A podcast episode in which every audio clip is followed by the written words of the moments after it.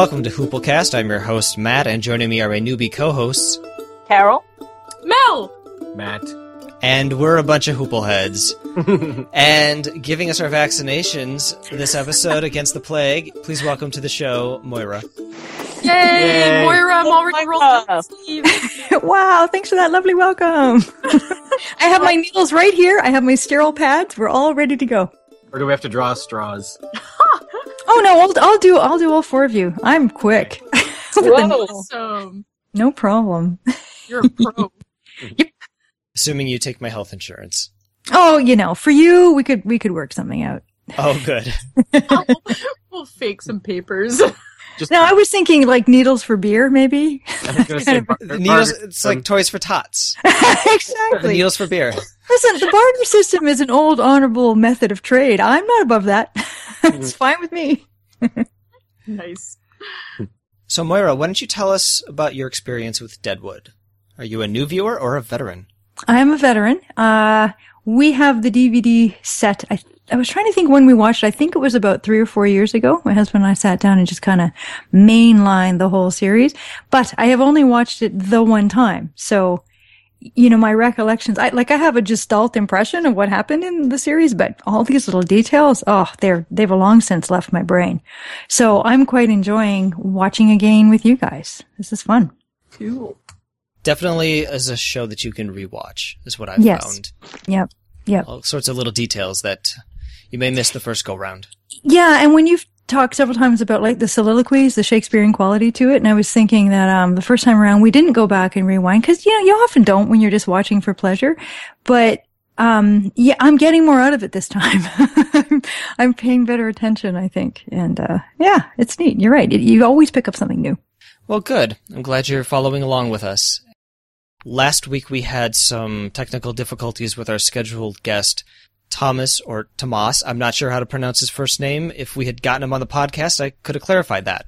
But he did send us in some feedback for that episode, and I was negligent and I forgot to read it at the end of our recording. Mel, if you're up to it, would you like to read this one? Yes! So this is from uh, regarding episode five, The Trial of Jack McCall. It's from Tomas. I'm way too hyper right now. I just went for a walk. Settle down. You sound a really excited to read. It's like you hadn't read in a long time. Read words. I've got a creepy smile on my face right now. Simmer down now. hey guys! Technology's a cocksucker, ain't it? Oh well, life goes on. I'll just give you a few notes I was planning to bring up during the show. First and foremost, remember a few episodes ago when Matt mentioned someone tweeted at him to stay strong about Olyphant's acting? Well, that was me. so the Oliphant good or bad actor segment was what I was most looking forward to. Aww. I'm gonna try not to go on at too much length about it, but I have problems with this character from pretty much every angle you can look at it. From an acting standpoint, he reminds me of Duncan from Veronica Mars. If any of you listen to the Investigating Mars introcast, you'll know they rewarded extra points to an episode if they felt that there was any actual acting coming from Duncan. Yeah. Oh, he's like David Duchovny. exactly. I feel that same way about Olyphant on this show. As soon as he comes on screen, he instantly annihilates my sus- suspension of disbelief. From a character perspective, he's an uptight, morally superior dickhead who can't control his emotions worth shit. And uh, lastly, I feel that like the writers completely misunderstood how he appears to the audience. Other characters keep making reference to how he's a good man, he's easy to trust, he's very ethical, etc. But, but all I see is a dickhead punching people for small offenses and screaming at his best friend for no offense whatsoever. I guess I failed at not running on too much about that, huh? Well, fuck that cocksucker. a few other notes. There was a couple of times during this episode when I wish I could have used Trixie's facial expressions as quotes. the bemused look when Al is telling her to find a dress was great.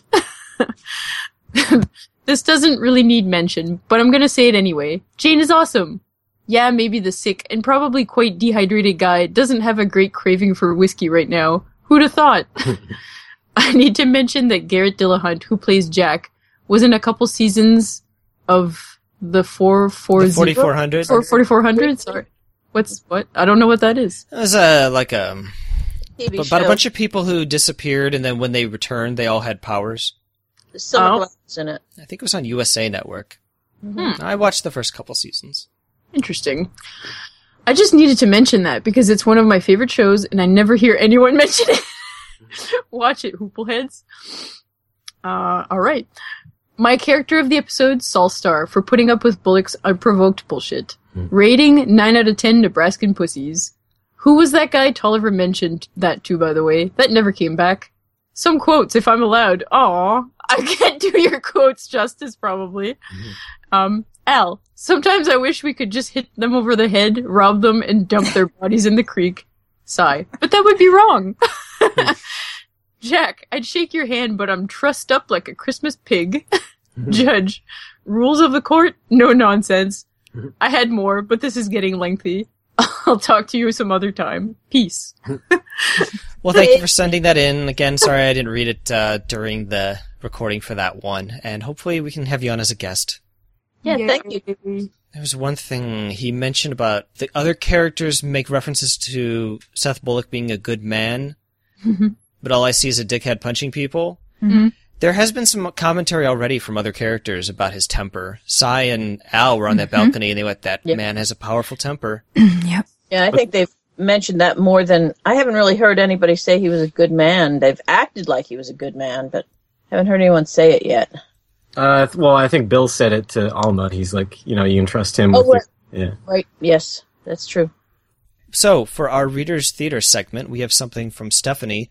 This was uh, an article from the Black Hills Daily Times in 1878, so two years later, but it's about smallpox. So, this is not a problem that goes away.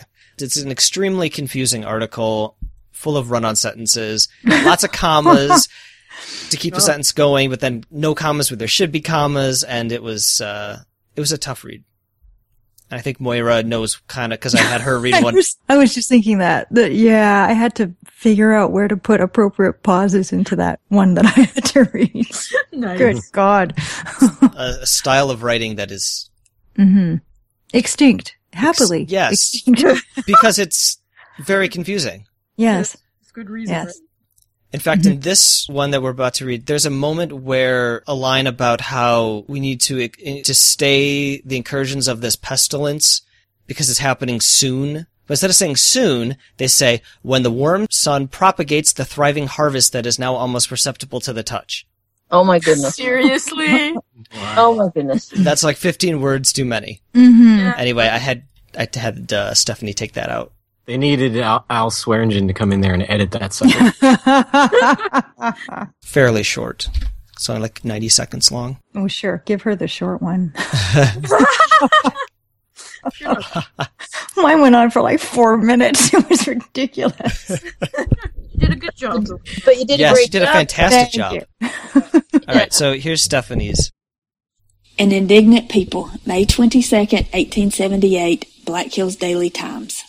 The citizens of South Deadwood are highly indignant concerning the action taken by the county physician in regard to the pest house in their neighborhood. From what we can ascertain of the facts in this case, there has been no provision made for the accommodation of smallpox patients who are thrown on the charity of county authorities. The house just outside the limits of the city, known as the County Pest House, is and has been the property of a private citizen. That house at present is vacated and locked, the occupant being away on a prospecting tour. The authorities running patients into that house without the permission of the owner is as preposterous an act as to intrude them into this office. Much feeling is manifest towards the county physician for his delay and indifference in not removing the smallpox patients from the house in South Deadwood.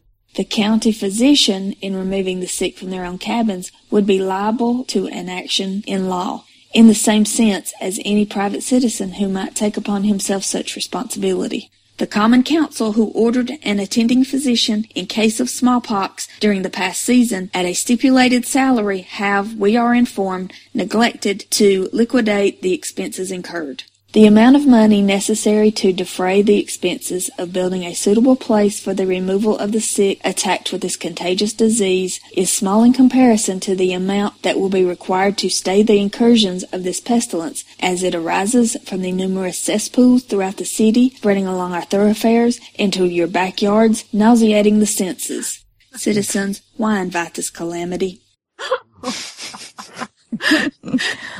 that last sentence. Uh, that last sentence, yeah, had an extra 15 words in it that I cut out. I was like, but it's hilarious. I was like, this this writing goes between way too many commas and not Not enough commas. not enough. Yes. Okay, because this is the actual sentence. The small amount of money necessary to defray the expenses of building a suitable place for the removal of the sick attacked with this contagious disease is small in comparison to the amount that will be required to stay the incursions of this pestilence when the warm sun propagates the thriving harvest that is now almost perceptible to the touch along our thoroughfares in your backyards and nauseous to the senses, arising from the numerous cesspools throughout the city. That is one sentence. Jeez. That's amazing. uh, Well, thank you for reading that, Stephanie, and on sh- such short notice. Thank you, Stephanie. thank you.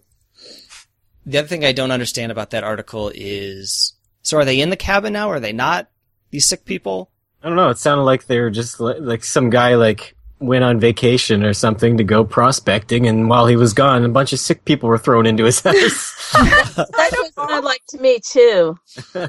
Yeah, it didn't sound like they were Yeah. dead. It sounded like no. They they had broken open his house and and put sick people in there while he was gone. Right. And then he didn't bother to uh clear them out as they were getting better. I don't know. It's odd. I don't know. Or he It's, they sound like stacks of lumber piled up in somebody's house. oh, he It's very odd. I'm incredibly worried about going on vacation now. Why? Oh, you Well- think well, no, I come back, listen. There'll be bodies in Let, let me assure you, there's no more smallpox. You're okay. Thank God. Not if the anti-vaxxers have anything to do with it, Moira. Yeah, in this particular case, it's definitely thank science Mm. for that one.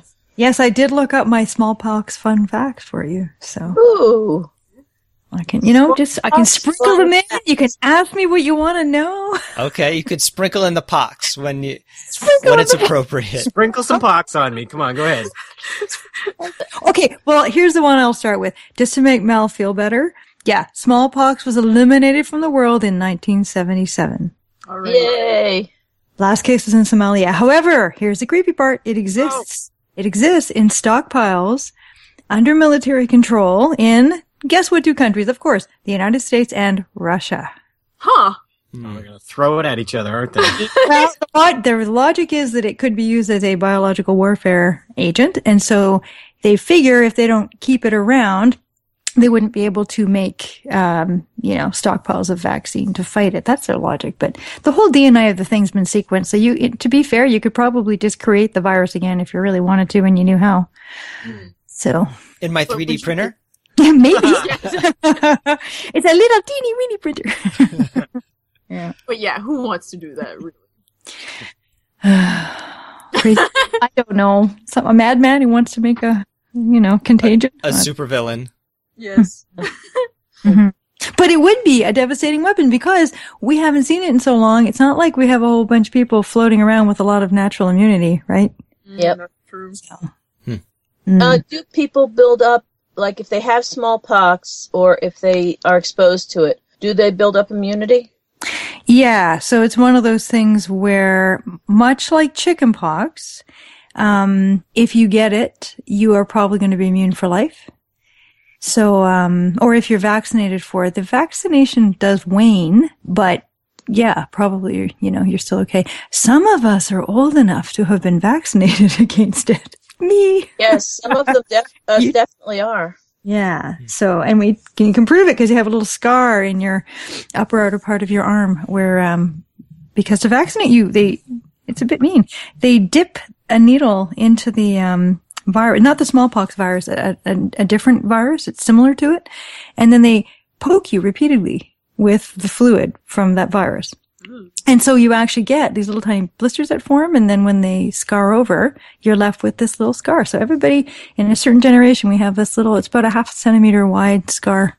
And that's how you can identify the people that got smallpox. My parents Although it. some people, some people had really nasty ones. With uh, with me, they did it. Obviously, did it all in one spot, so Mhm. just like a little spot, like you were talking about. Yeah. But I remember kids from back when we all just took it for granted that everybody had those on their sh- their arms, Mhm. but had like four or five different ones of those all over their upper arm. Oh, really? Oh, Yeah. wow. I haven't seen that. Yeah, it depended on you know the doctor and who did it, and Yeah. Do you know what I was surprised by? Because I honestly didn't know this. That um, from that vaccination, there's actually a rare death rate from the vaccine, which was it's six in a million, but still, it's six in a million. Like that's unusual. Um, That's the same thing with every vaccine, though, isn't it? Well, Isn't there an no. off chance that you'll be allergic to something in it? well, death rates, yeah, maybe I don't know Like if it's they've- incredibly small, but it's It's still tiny, tiny. But but it was one in 175 for getting pericarditis or myocarditis. So either an inflammation of your heart muscle or the lining around your heart. One in 175. That's not that's not rare. I didn't realize that. Now, is it also true that the government was tagging people with smallpox vaccines so that they could track them, uh, specifically FEMA, the secret government? I think if you believe in the X Files, it's true. And and bees carry smallpox, right? what? No, don't don't I bees pollinate corn and carry smallpox? No, no. Oh, Again, X Oh, it's an alien virus. Oh, think, yeah, you're confusing your I'm virus. confusing my I'm confusing my intro cast. Yeah, dude. Actually, it's funny. You know what? Humans are the only natural carriers of smallpox, which is partly why we were able to get rid of it. uh, that is why if I if my Yeah. reading was correct Yeah. from National Geographic back Yeah. a couple decades ago when there was a whole article on it. Yeah, that's Yeah. interesting. That's why it was successful. They they think they're they're trying to work on uh, getting rid of measles and polio, but as we know, gee, there was an outbreak of measles recently, so guess that one's not gone. Yeah, insert anti-vax comment here. Um, Yeah. Let's not. That's not.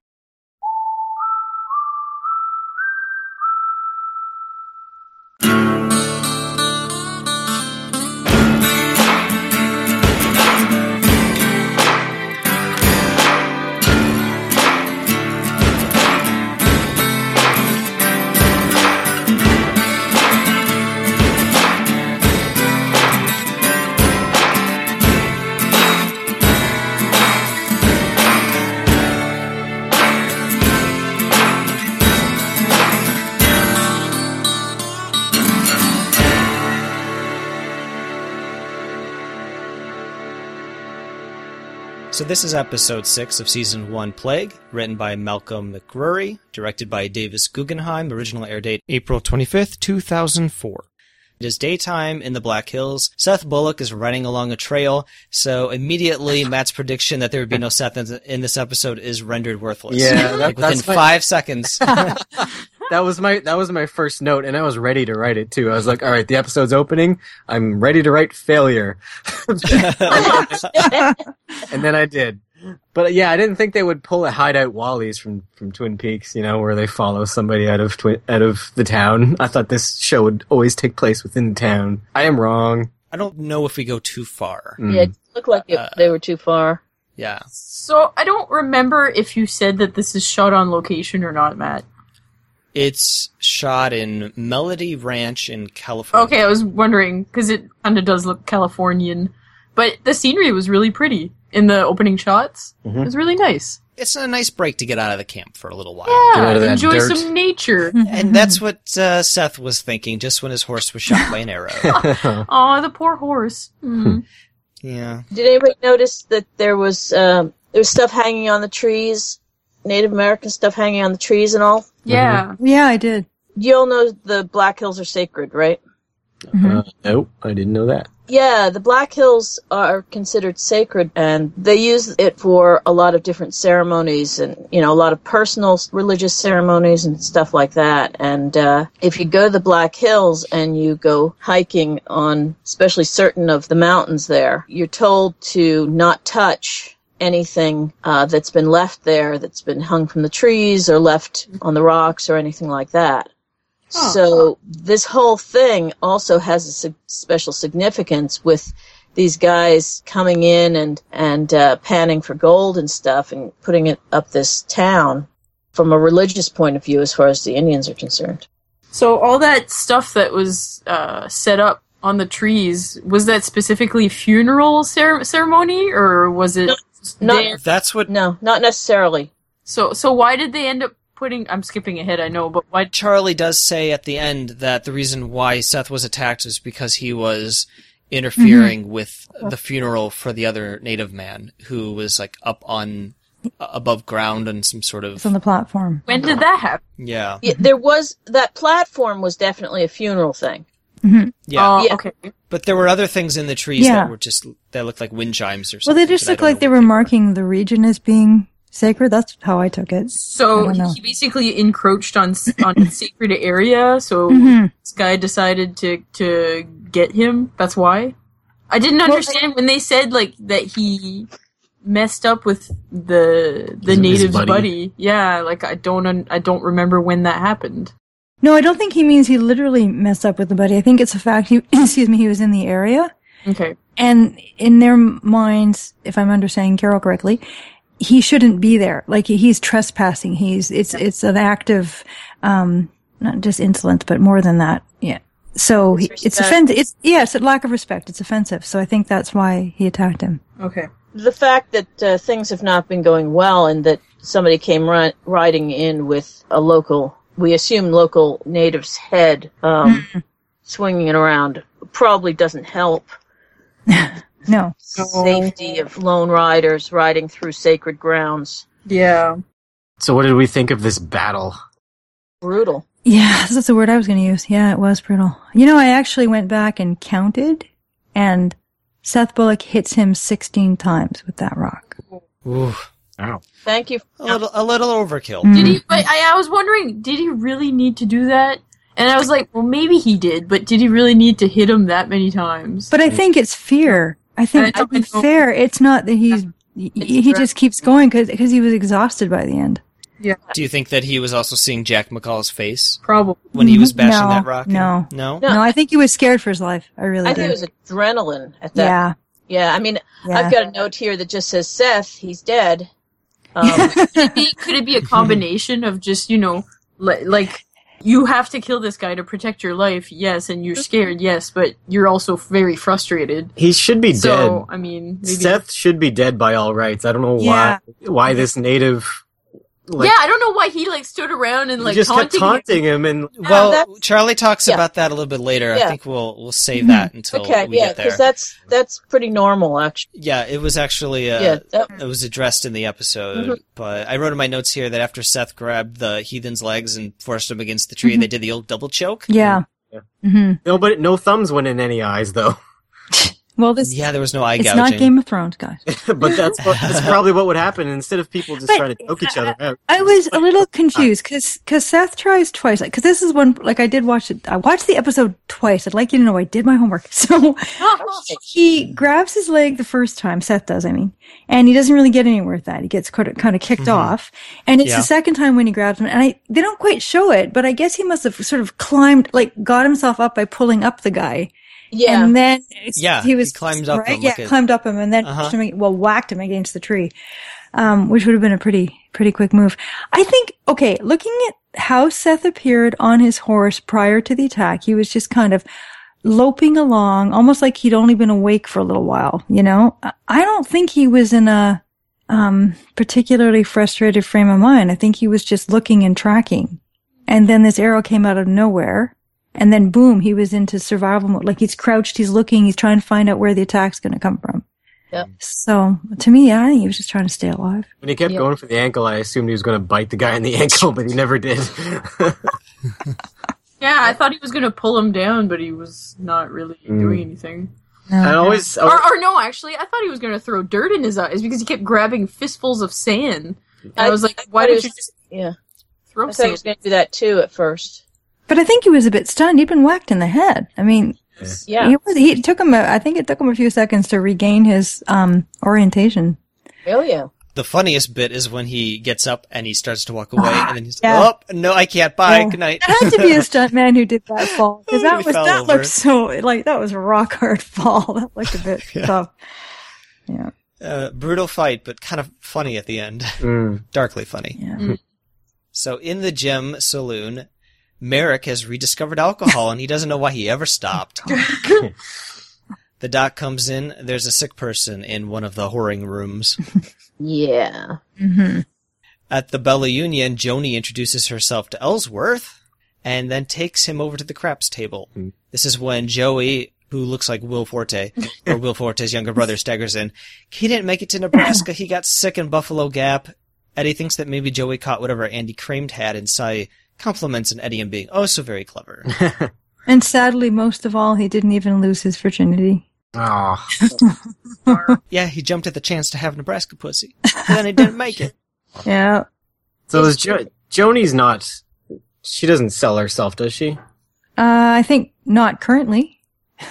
Yeah, in this- in I this think she's more, th- she's more the madam, but she also sets up the gamblers to be fleeced by Yeah, cheating methods. Yeah, that's Well, Cy tells her later that she she's basically kept around for the atmosphere. hmm I suppose if some person with a lot of money came in and wanted to buy Joanie for a night, Cy would loan her out. Oh, sure.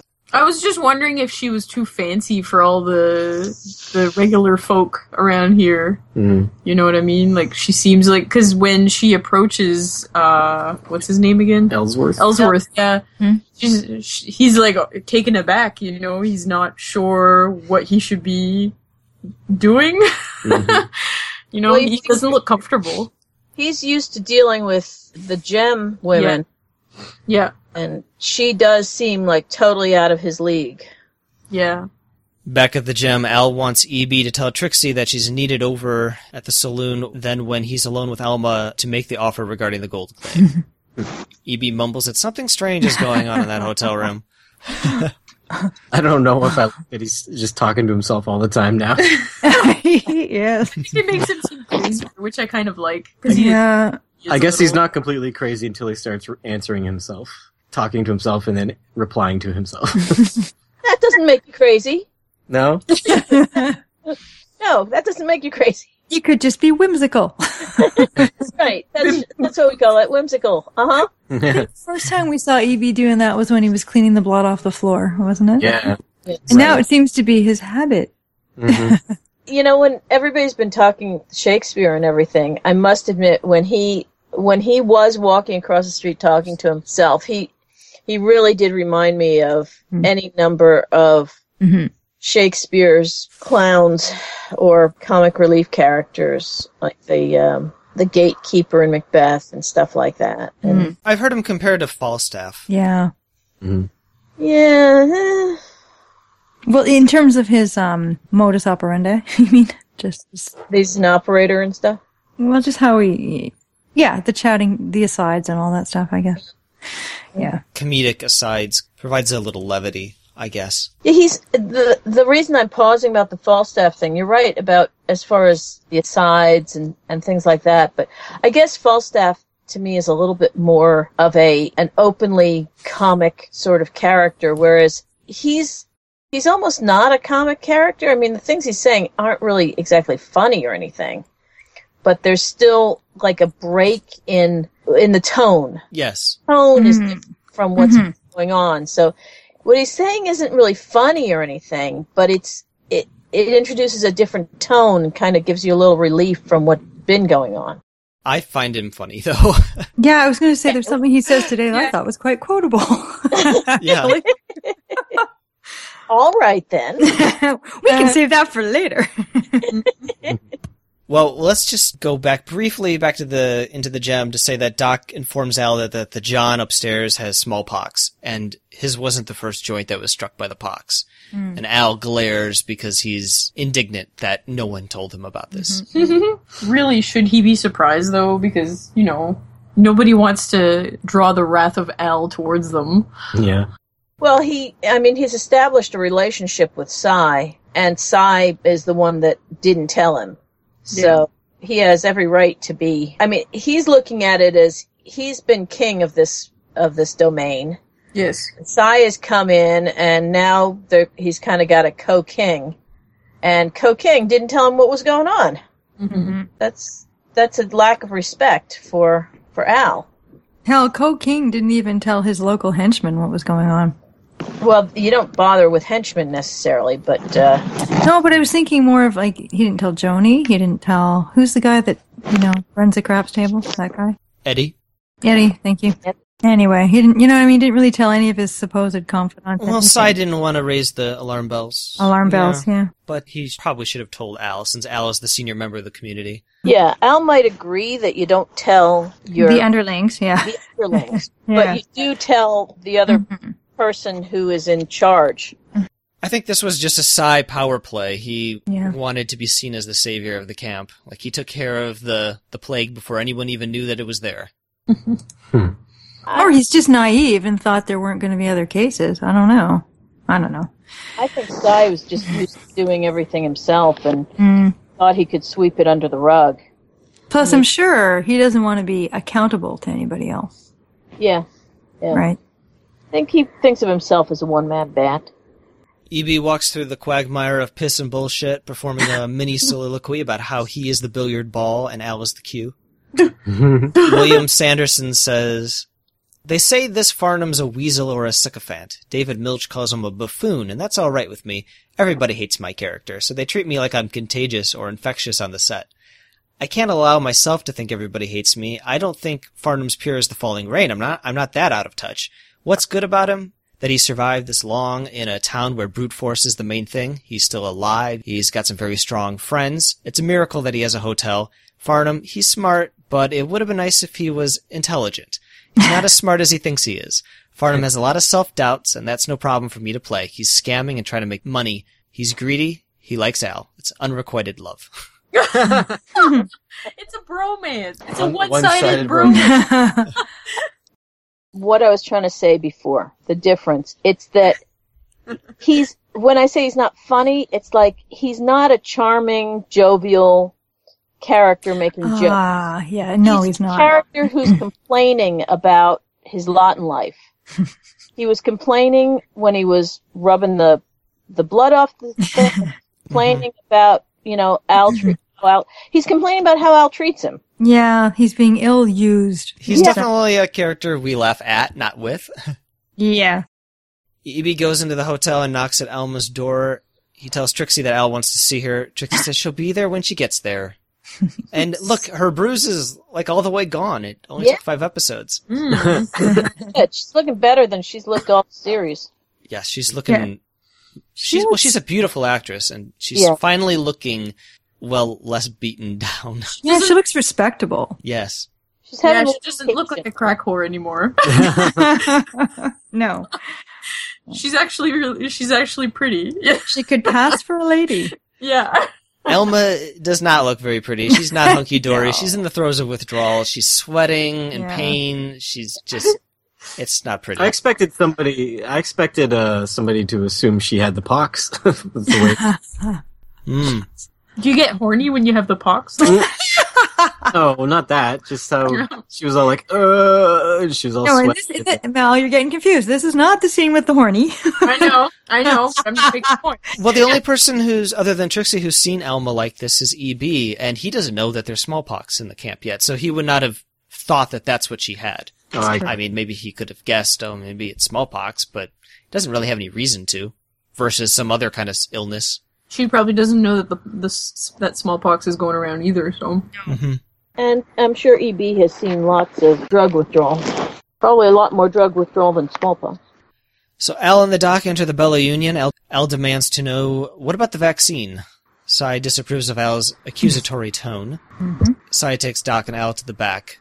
Meanwhile, Ellsworth is winning in quotation marks at craps. I put it in quotation marks because I don't know if he's winning or if they're scamming That's a loaded him. dice, yeah. Yeah. Yeah. I think it's a loaded dice. To soften him up. Mhm. Any other thoughts about Al and Cy in this scene? There'd be trouble brewing between those two. yep. They were all uh, cordial last episode. Yeah, I mean they're working together, but it's like two vipers working together. EB enters Alma's room. It's laundry day. He gets all up in her face and asks if she's ill. She tells him to leave the linens and go. Like right up in her face. Yeah. Yeah, that is. So- Yeah, I thought him coming into her room uninvited Mm. was pretty edgy on his part. Yeah, that's pretty bold. That's a big breach of protocol. yeah, I didn't like him being like a sniveling toady in this episode. I know he's always been a sniveling toady. Just seemed, he seemed much more like a sniveling It toady. just seemed grosser, just because he was he kept coming in her room. hmm Did Yeah. Trixie not put the do not disturb sign on the door? Well, obviously, there's uh, too many keys going around. I don't like it. Well, it's his it's his hotel. So I know. I don't room. like it. I don't like it. At the Bella Union, Will Forte is shaking on the bed. Al wants to call a meeting. That's all that happens there. Although I think I, I have to put in a little little kudos for Doc Cochran and how he assesses his patient because I think he's pretty brave to get his face so close to these guys full of pestilence. Maybe he's been exposed before, and he's. I Can you, get, can you build up? yeah Yeah. yeah I think he probably has been. Yeah, I bet you're you're right. He probably knows he can't catch it or something. I get the feeling he's been exposed to everything there is out there. And he may or may not be immune at this point, but I get the feeling that he's just taking that on as the risk of doing business. I bet. I bet she's got an excellent immune system. Mm-hmm. Yeah. A man walks by Jane and gives her the stank eye, Yeah. and she glares back. This could be my favorite throwaway moment of the whole episode. It's just so random, but I love it so much. Just her like judging his face. Yeah, he he stares at her much? and she stares back, and she's like, "If I were that ugly, I wouldn't be staring at other people." Yeah. I wasn't even sure if she was at the right address here. Yeah, It's just because it looked like it said rooms for rent, and I was like, "What does? Do people stay at the doctor's office? I don't understand." Or is it just that the buildings are really close together? I think the buildings are really close together. I think that's for next door, but the way she played this was very confusing for me. I don't know why, whether How do you I mean? Well, I mean, I was like, okay. I think because they came at it from a different angle, I wasn't sure whether where she was. Yeah, it was like a straight on angle, and we haven't seen that. in Yeah. office And, before, I don't mean, yeah. And part of me thought, okay, so is the camp changing a lot? Which would make sense that we're seeing changes happening and all, but you know, she knocked and then when the door was open, she she acted like She like was startled. yeah, she was startled and, and, door. like embarrassed or something or Yeah, like it's like she feels like she has no right to be there. yeah, it was And I don't know if that's because she's just come back from this two day bender and she feels somewhat uh, embarrassed about that, like self conscious. She probably knows what the doctor will say about that. Yeah, I get that impression. You know, she's just um, she's worried about it. Suddenly, she's worried about everything. And the funny part is, is she's standing there saying, "All right, I'm just gonna gonna go in and wait." And if you look at the faces on the street, no one's even paying attention to her. Like, Yeah. and nobody cares, Jane. the look on her face, it was weird. I almost got the feeling it was the kind of face that somebody might have if they unexpectedly saw someone naked. Yeah, or or or you know, caught with your hand in the cookie jar. That kind of. Yeah. yeah, a bit. Yeah. She calls Doc's cabin a sorry-looking cabin, even in this shithole camp. I like the doc's cabin. I think it's one of the nicer ones. No, I don't know why she felt the need to insult it. It's better than a tent. It's nice. It's rustic, but I like it. It's yeah, very I, I was. At first, I thought she was referring to something being built there, Mm. like that somebody was building a cabin, you know, there. And then I don't know. I just this this scene was a little confusing. It was kind of uh, for me anyway. yeah. Maybe I was taking notes at the wrong time or something. Well, we know she's drunk in this scene, so I wouldn't expect her to make any kind of real sense. I think she feels guilty about abandoning the girl, Mm-hmm. Oh yeah, and she's Yeah. saying what other people. She feels like other people are thinking about her. Yeah. She's, they're not, She's projecting. Yeah, yeah, that's what it is. As they say. Yeah. yeah. At the Gem, Al tells Johnny to acquire some fruit for the get-together. so this made me giggle because it's like, oh, is that the classy thing we do? Yes, that's the canned classy fruit. thing we That's do. Like the most elegant thing they can do in Deadwood. I suppose it is. I just Yeah. thought it was funny. That's hilarious. And hopefully it's not too spoilery to say that this bec- becomes kind of like a running gag on the show where whenever they have a town meeting, Johnny thinks he has to get fruit. There's, so there's always fruit. I am so excited for this now. Oh, At first, I thought he was just getting fruit so everybody would have like better immune systems or something. No, it's an elegant party. And, and I like when Dan says to me, yeah, now's not a good time to ask him to clarify, like, you know, how much fruit you need or, you know, however he said that. They're having they're having this meeting in the twentieth or twentieth or twenty first century. They'd be like, "Go uh, bring bring forth the ho hos and stuff." Go to Timmy's and get the Timbits or something. In fact, in the stories of the Black Hills, David Milch writes, Now it happens that Swearingen remembers that food was served at a meeting he once saw. He has some canned peaches, so he puts peaches out on the table. And in an electrical force field created with that meeting, the presence of peaches has a significance as a gesture.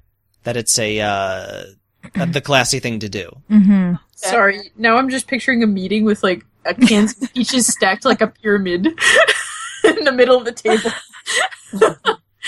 or like just somebody bringing a basket to someone instead of fruit, it's a bunch of cans of peaches. So he, he calls a meeting and everybody brings the peaches because I thought it was my job to be bring the peaches. I thought it was my job to bring the peaches. Ah, you got you brought peaches too? Oh, just put them in the pile. And there's a shot of a giant pile of canned peaches. Someone comes in with grapes and all hell break loose. oh, fruit fight.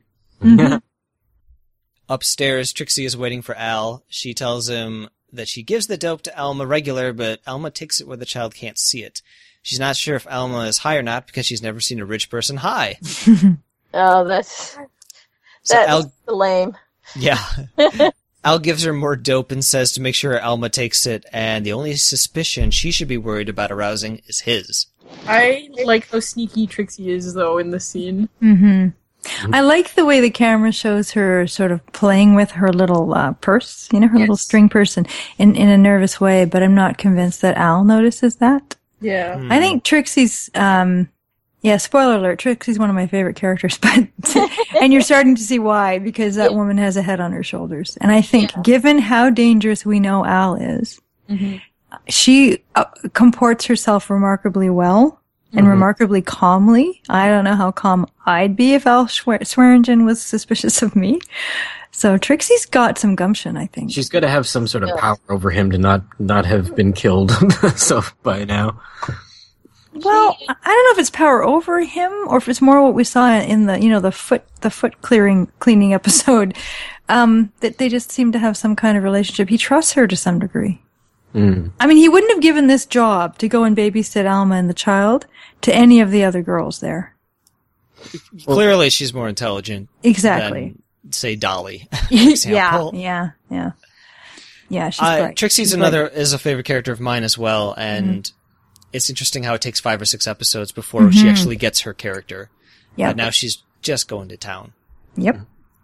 Yeah, Mm-hmm. you got to have respect for Trixie. I mean, she's Al's a scary guy, and Mm-hmm. right get go, she has been ready to defy him, ready to sneak around him. You know, has played him sometimes. I mean, right in his own house, Mm-hmm. like she is now. Got some background information on Trixie, and this from uh, this quote from David Milch answers one of the questions we had about the pilot. Trixie is as close as you can get to having your humanity denied by everyone around you and still be recognized as a human being. Her original sin in the very first episode is that while this guy was beating her and fucking her at the same time, she let him go to sleep after he came. The instant that she was of no use to him, he accuses her of taking his money. Al begins to strangle her. She finally says, I'll be good, but she can barely say it. She's even lost her voice. Trixie becomes so degraded that she cannot even conceive of revenge. When she comes to kill Swearingen, she puts the gun on the nightstand, takes her clothes off, and climbs into bed with him, puts her head on his chest. In addition to being degraded as a whore, Trixie was also a junkie. So Trixie may have gone to see Alma thinking she was going to betray her, or thinking first I'll get her, and then I'll betray her. To the extent that Trixie is no longer a whore for Swearingen, she becomes a spy. She spies on Alma, and she spies for Alma, and protects her because of her desire to help a fellow junkie in need. So two things out of that. The first is that David Milch confirms that the original intention was that she was going to try to shoot Al, but she was so degraded that she couldn't follow through. And then the second thing is that she's helping Alma because she sees herself in Alma. did he say she's no longer a whore? Well, she's no longer acting as a whore right this minute. She's, you know, Alma's uh, caregiver, really. Kind of a babysitter. Yeah. yeah She's actually out in the camp. And in the Yeah, last exactly, episode, she yeah. was, when Al came upon her staring at the window and he asks her what she sees, and she says something like, anything I can. Now she's been being given free reign to leave the, the Gem. Mhm. Downstairs, Al tells EB to report back to him on Trixie that this is when a whore goes into distress. Fucking plague. Everything is about inconvenience to Al. yes. Oh, what now? Yep. The squarehead girl is singing Row, Row, Row Your Boat gently down the steam. yeah. Trixie tells Alma that to buy time to get well, she has to fake being high the next time she's alone with EB. I thought it was an interesting little when she said you had plenty of practice at that. Mm-hmm. Mm-hmm. Um, my immediate reaction was like, okay, one junkie to another saying, "Hey, you're a junkie, so you know how to do this." And then the other, then later, I was like, "Well, wait a minute. Was she saying to her that you had plenty of practice on pretending to be hot?" Mm, no, I don't think so. No, I think I it's the former. I think it's just you've done this before. You know how it feels Yeah. to be high. Just fake it. Yeah. And that was my first thought, but then later it was like, okay, because Trixie does a lot of pretending in her life, and maybe she was recognizing that Alma's done a lot of pretending in her life as well. Um, which I'm sure she has. Yeah, but I don't think Trixie was around Alma really all that much to have Yeah. made that kind of observation. Plus, I don't think Alma was faking the times we've seen her. She Yeah. she was into that laudanum Oh, on yeah, a she regular was. basis. She Yeah. was. Mm. I'm glad Oh, should have done a laudanum count. Damn it. glad Al's talking to didn't change Trixie's mind about helping Alma. yeah. Yeah. I get the feeling it's really hard to change Trixie's mind. Hmm. She seems like one of the more um, Headstrong? independent thinkers Yeah. in the whole place, even though she covers it up a lot. Do we want to take bets on what episode the girl finally gets an actual name? And what do you think her name will be? I think it's going to be Krevlorn Swath of the Deathwalk clan.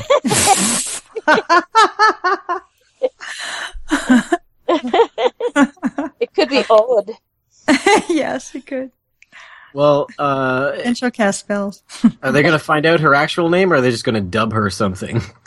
I mean, she's old enough to know her own name, Mm-hmm. but people did dub kids or adults or Mhm. anything else with names back then a lot. But yeah, especially when they adopted them, they just changed their name completely.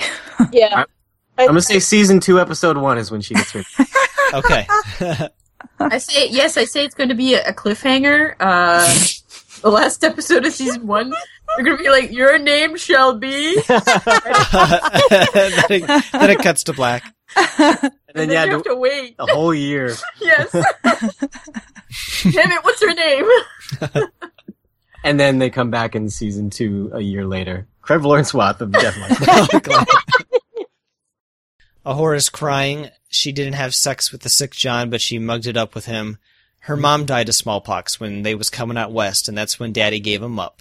Al says maybe prior exposure means she's no longer a candidate for the plague. She can stick to hand jobs for a day or two.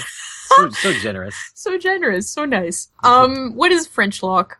Is it like French kiss? I think it's French kissing, yes. Yeah, I think so too. I just like this old timey speak. lock. Sorry, it's funny. Mugging up. Mugging up. what is mugging up? It's kissing. Just Kissing, I would think. They're putting their, their two mugs together. Yeah. Oh. It's okay. It took me a minute to figure that one out too. I'm like, huh? Plus, I thought I thought he. I didn't think he said. What did you say? French lock? I thought he said French fuck. I'm like, is that something I've never heard of? Is this something I missed in my education? maybe I'm thinking maybe the Hoopla gang will tell me. oh, I feel so much better now. Oh, you got that weight off your chest. yeah, uh, weighing me down. I actually thought Al showed, uh, in his own way, some remarkable compassion here. and his intelligence, of course, because for him to even think, oh, you're probably exposed, you're probably fine, like to make her feel better. I mean, granted, that's in his best interest. I understand that. But for him to then say, I'm going to let you off the hook by letting you do hand jobs is actually kind. He Well- didn't have to say that. I think he was also in his own way trying not to spread spread the plague in case she had it, Oh, that could be. rather than having her exchanging bodily fluids with uh, with people till that he was sure that whether she had it or not. Except that he would tell that to all the horrors stick to hand jobs if he was if he cared that much. But the others weren't necessarily um, exposed. Well, I don't Mm, think they're okay. actually contagious till you get sick. So at this point, I don't think she's. Mind you, they wouldn't know that. But anyway, Yeah, because I read something about smallpox that, and tell me if I'm wrong. I think it's quite a long time between exposure and Yeah. When, when Yeah. the symptoms show up, right? yeah, the incubation period is um anywhere from seven to seventeen days. It's a long time. So twelve days is average, almost two weeks. Um, Hmm. and then it's spread by um saliva, like by water droplets. So part of the symptoms is they get a cough and you know, we've seen them with the high fever and the terrible muscle aches and muscle spasms. Um, yeah. so, she- you know, so she's not actually ill yet, so she's fine. At one point, doesn't the doc says at the meeting something about he thinks it's spread by rats? Like that's where their heads are at. They just don't know any better. Uh, yeah, isn't he trying to cover the fact that Cy covered up the one thing? No, I think he honestly thinks that rats are what causes it because they. Actually, Al, that's what Al suggests, but Doc corrects him. This is straight from the transcript. Al says, okay, well, first he says, peaches and pears on the fucking bar, spoon it out amongst yourselves. first things to say, plagues in the fucking camp. Doc says, smallpox. Right. Plague is spread by rats. oh, is that what he said? Doc said that? Yeah. I thought because I must have misheard it. Oh, isn't that funny? I thought he said. No, I can't find it. Oh, it, I thought he said it's like a spread by rat. That's what I mm. thought he said. No, I thought he It's said. possible that the transcript is wrong. Oh, it's like a spread by rats, meaning he was thinking we think it's spread by rat. I took it that the doc was correcting him and saying that the black Because the next line that they have here, Al says, well, I was raised calling it plague. Well, he was comparing that to a plague, like a biblical plague of rats. I think. I think they're talking about like black, the Black death. Plague, Yeah, the black plague. probably. Black death. Yeah. Anyway, point is, I don't think they. Well, other than getting coughed on, I don't think they realize quite exactly how it works. Mm. Not surprising. No, they didn't know a whole lot back then. No. Trixie has sheets for EB. They got sick on them. He sends her to Woo. In the thoroughfare, Sol asks Trixie if Alma is receiving yet. Trixie changes the subject. How's the hardware business going? the answer's brisk. And then he gives a goofy smile as she walks away. If she's receiving, like, what, as a whore? Visit visitors. Visitors, no, no. yeah. If Alma's receiving visitors, oh, Alma. Oh. Yeah, that's Uh, regarding that, that claim, Oh. he's gonna talk to Alma Mm-hmm. about the claim because Seth is uh, out of town. Ah, I see. Okay, sorry. Receiving was a shorthand for receiving Mhm. visitors. yes. Paula Malcomson, who plays Trixie, says, I grew up in Belfast during the hunger strikes, which was a crazy time over there. There was this constant, palpable energy in the city. A quiet thing that would happen before things would go on. You just have an awareness, you know, a different set of eyes. So I felt like I knew Trixie's voice instantly. Playing a horror, you're treated like one. In the first season, I think all the women in the show were really grasping to be heard. I think that was exactly how it felt to be a woman back then. I'd say you've got that right. Yeah. Yeah, women didn't have voice. And you do get that feeling, or at least I do, Mm. Uh, that feeling that they they're trying to make a place for themselves in this world against a lot of be- big odds. And even Alma, who is by all definitions, you know, a refined lady, is not treated as if she has any mind of her own, right? Oh. She's treated as someone to be completely manipulated and, and she doesn't have a right, as a woman, she doesn't have a right to the claim on her own. Isn't that how it works legally? Uh, I, Isn't there something about that? No, I don't think so because they keep trying to get her to sell it. if she, since So- she's a widow, I think she does. She does. If, But if she were a woman of her own right, I don't think she could have a claim, right? I don't know. You'd have to get Maybe- married to have any kind of. but I don't know that she could make a claim, Mm-hmm. but I think she can inherit one. Okay. On the other hand, if she had any male relatives, they Like- would be able to usurp her claim. So if she'd had like a brother or something, or if her uh, her husband had a brother, then he'd take the claim probably. I'm I'm not sure, but there's a whole there's a whole thing of once your husband's dead, it's actually you're a little freer. Yay! Uh-uh. Watch out, Matt. like Uh-oh. No, had not been- living in those times. I don't know my about that. understanding, Put the knife down. I'm, I'm not a lawyer to say the least, or a historian, but um, my understanding is, let's say the claim had been her father's, hmm she had inherited it and married, then her husband would have had Right. ownership of that claim. Okay, that's probably what I'm thinking. of. And she, So, if she wanted to sell it or something, she would have needed her his it's permission, to sell it. Yes, right. But since he's dead and she's the widow, then she inherits everything. Okay. So that's And- why I want her to sign but- away the rights. But the idea that you know she actually will have a mind is not something that they No, hasn't even occurred to them. expect. No. Yeah. I kind of was had that feeling of the the women are powerless more in the the Cy and Joanie scene later on. You know when he kind of threatens her. Oh yeah. Yeah, I just I yeah I thought that was really really strongly uh, demonstrated in that. hmm That was a complicated scene. That was there were a lot of layers going on there. Mm. I found an article from History.com, the History Channel's website, back from 1777, where Georgia was the first state to change its constitution to abolish inheritance practices of primogeniture and entail, Oh. which is the state's go to the male heir. hmm Oh wow. So Sorry, and what year is this again? What year? 1777. This Oh, is wow. 1876. Hmm. So you would Wow.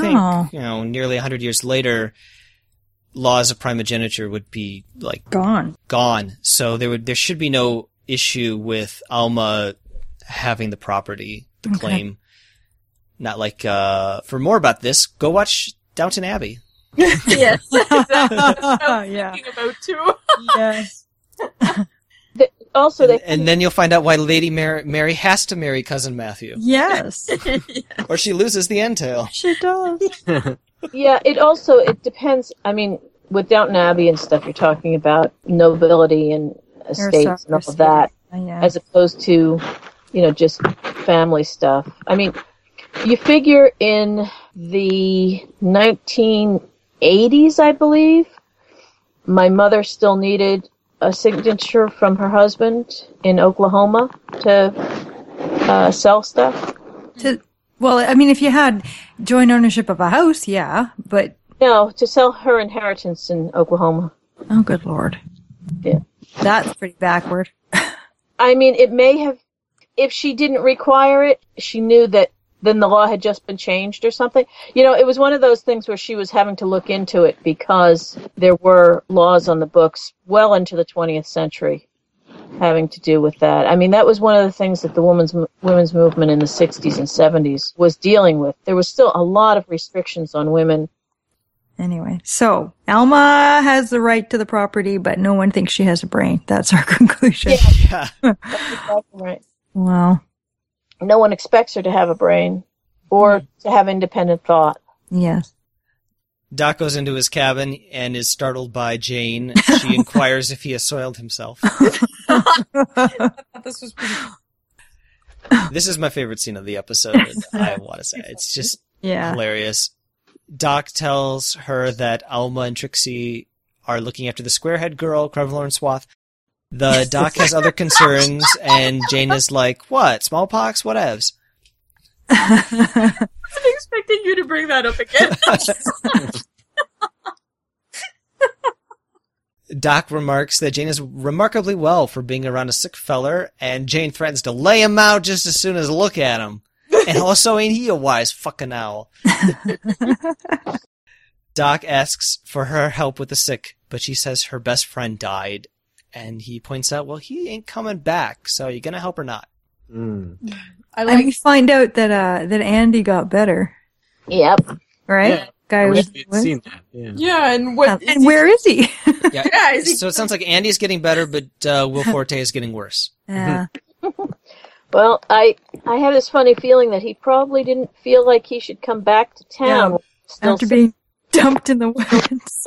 Probably not a good idea. I'm just gonna live in the woods now.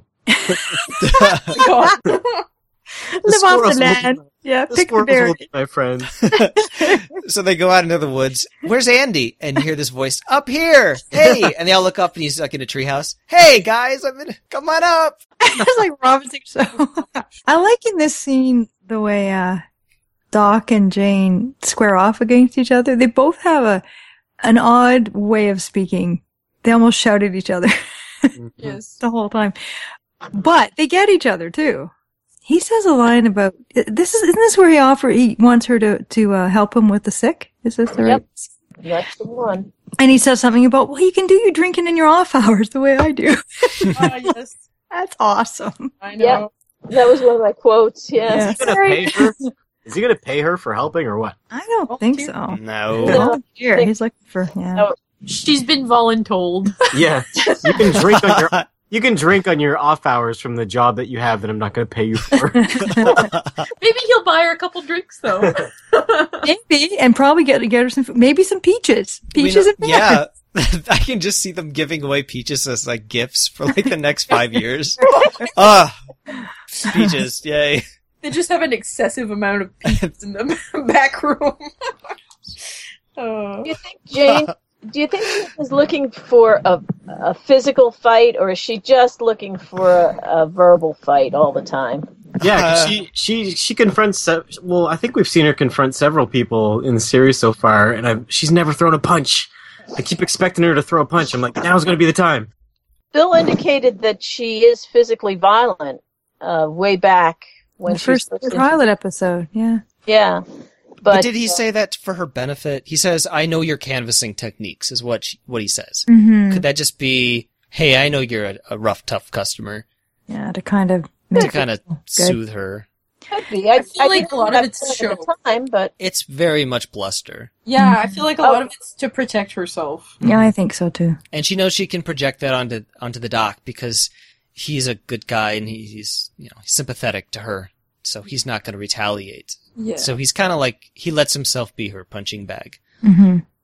But he also calls her on her stuff, you know. Yeah, he you know, does. which is good. Like he and he makes her realize when he says, you know, you have a gift. He's being sincere, and Jane needs to ponder that a bit. I don't think she thinks of herself that way. You know, he sees her a different way than she sees herself. This is the same relationship she has with Charlie. Mm-hmm. Yep. The push and pull. She can call him a sore asshole and badmouth him all, all I don't know, all she wants, but then she then she'll go in for the hug. Yeah. Exactly. The doctor doesn't take it as personally as Charlie. No, he doesn't. He knows. It's like he's got her pegged. He knows what he's dealing with. Yeah, he just kind of ignores how she's saying everything and just just Yeah. goes for the. Well, and he calls her, and like when she's um, casting aspersions on Trixie, and he's just like, "Who are you to talk?" You know, Uh, you're you're the local drunk. Like, why are you looking down your nose at a whore? And uh, yeah, the the doc is um, he is he's very good. He treat he really does treat all of his patients. You know, whether they're the horrors or the Almas, he just kind of does what he needs to do for everybody. I wish he was my Yeah. doctor. Like, but I wish with the knowledge of now. and, less, and maybe less drunk, maybe less of a drunk. A Think about it, he's really quite skilled. I mean, he does infectious the diseases. time, He does the the version of being the postmortems, you know, on the dead bodies to determine cause of death. So he's like the ME. He deals with um, OB-GYN issues. he, you know, he deals with broken things, I'm sure, and splint things and seizures. Later in the episode, we see him deal with a seizure. So you know, he's pharmacology. Don't forget pharmacology. yeah, that's right. I know. Yeah, he compounds his own medicines. It's pretty impressive, actually. This Yeah. guy. I think it's awesome. EB enters Alma's room. She pretends to be high. I love this scene. I basically was like, I wrote in all caps, "Ugh, Farnum." it just grosses me out. So Oh, yeah. And on some level, Krevlar and Swath understand that EB is a weasel and that Alma and Trixie are getting something over on him. Because she, 'cause she smiles like, Hee hee hee. good, Yes, good job, yeah. Alma. Yes, exactly. Good job. Good job, she's a Alma. smart little kid. Yeah. Did anybody else find her her speaking voice strange? Maybe it's just because we haven't heard her speak before, but it just sounded abnormally too little girlish. It almost sounded fake to me. It's probably just because we haven't heard her speak Maybe. at all, and now she's doing full sentences. But now she just she just sounds like this. I don't know. She just it's like kind of exaggerated little girl. Maybe that's her ver- her version of amorous. I don't know. I guess if you haven't spoken in a very long time, it feels unfamiliar to you, and you every word comes out slow and awkward. Also, it's English, and she's that's not her native language, so It's true, but it's just the sound of her voice sounded strange to me. But I don't know. But yes, Alma pretending to be all bothered. So- that's so funny, and she looks so unappealing. I'm sorry because I was God, she's all sweaty and gross. sweaty and drippy It's just not sexy. It's not good, but Yeah. yeah, but she does a good job. You know, being fake high. yeah. Yeah. She was just enough over the top. You know, she was a little Yeah. over the top on it. Yeah, but, to scare him uh, away too quickly. He was very uncomfortable, which is smart. Yeah. And later on, he says that uh, Trixie really gave her a dose.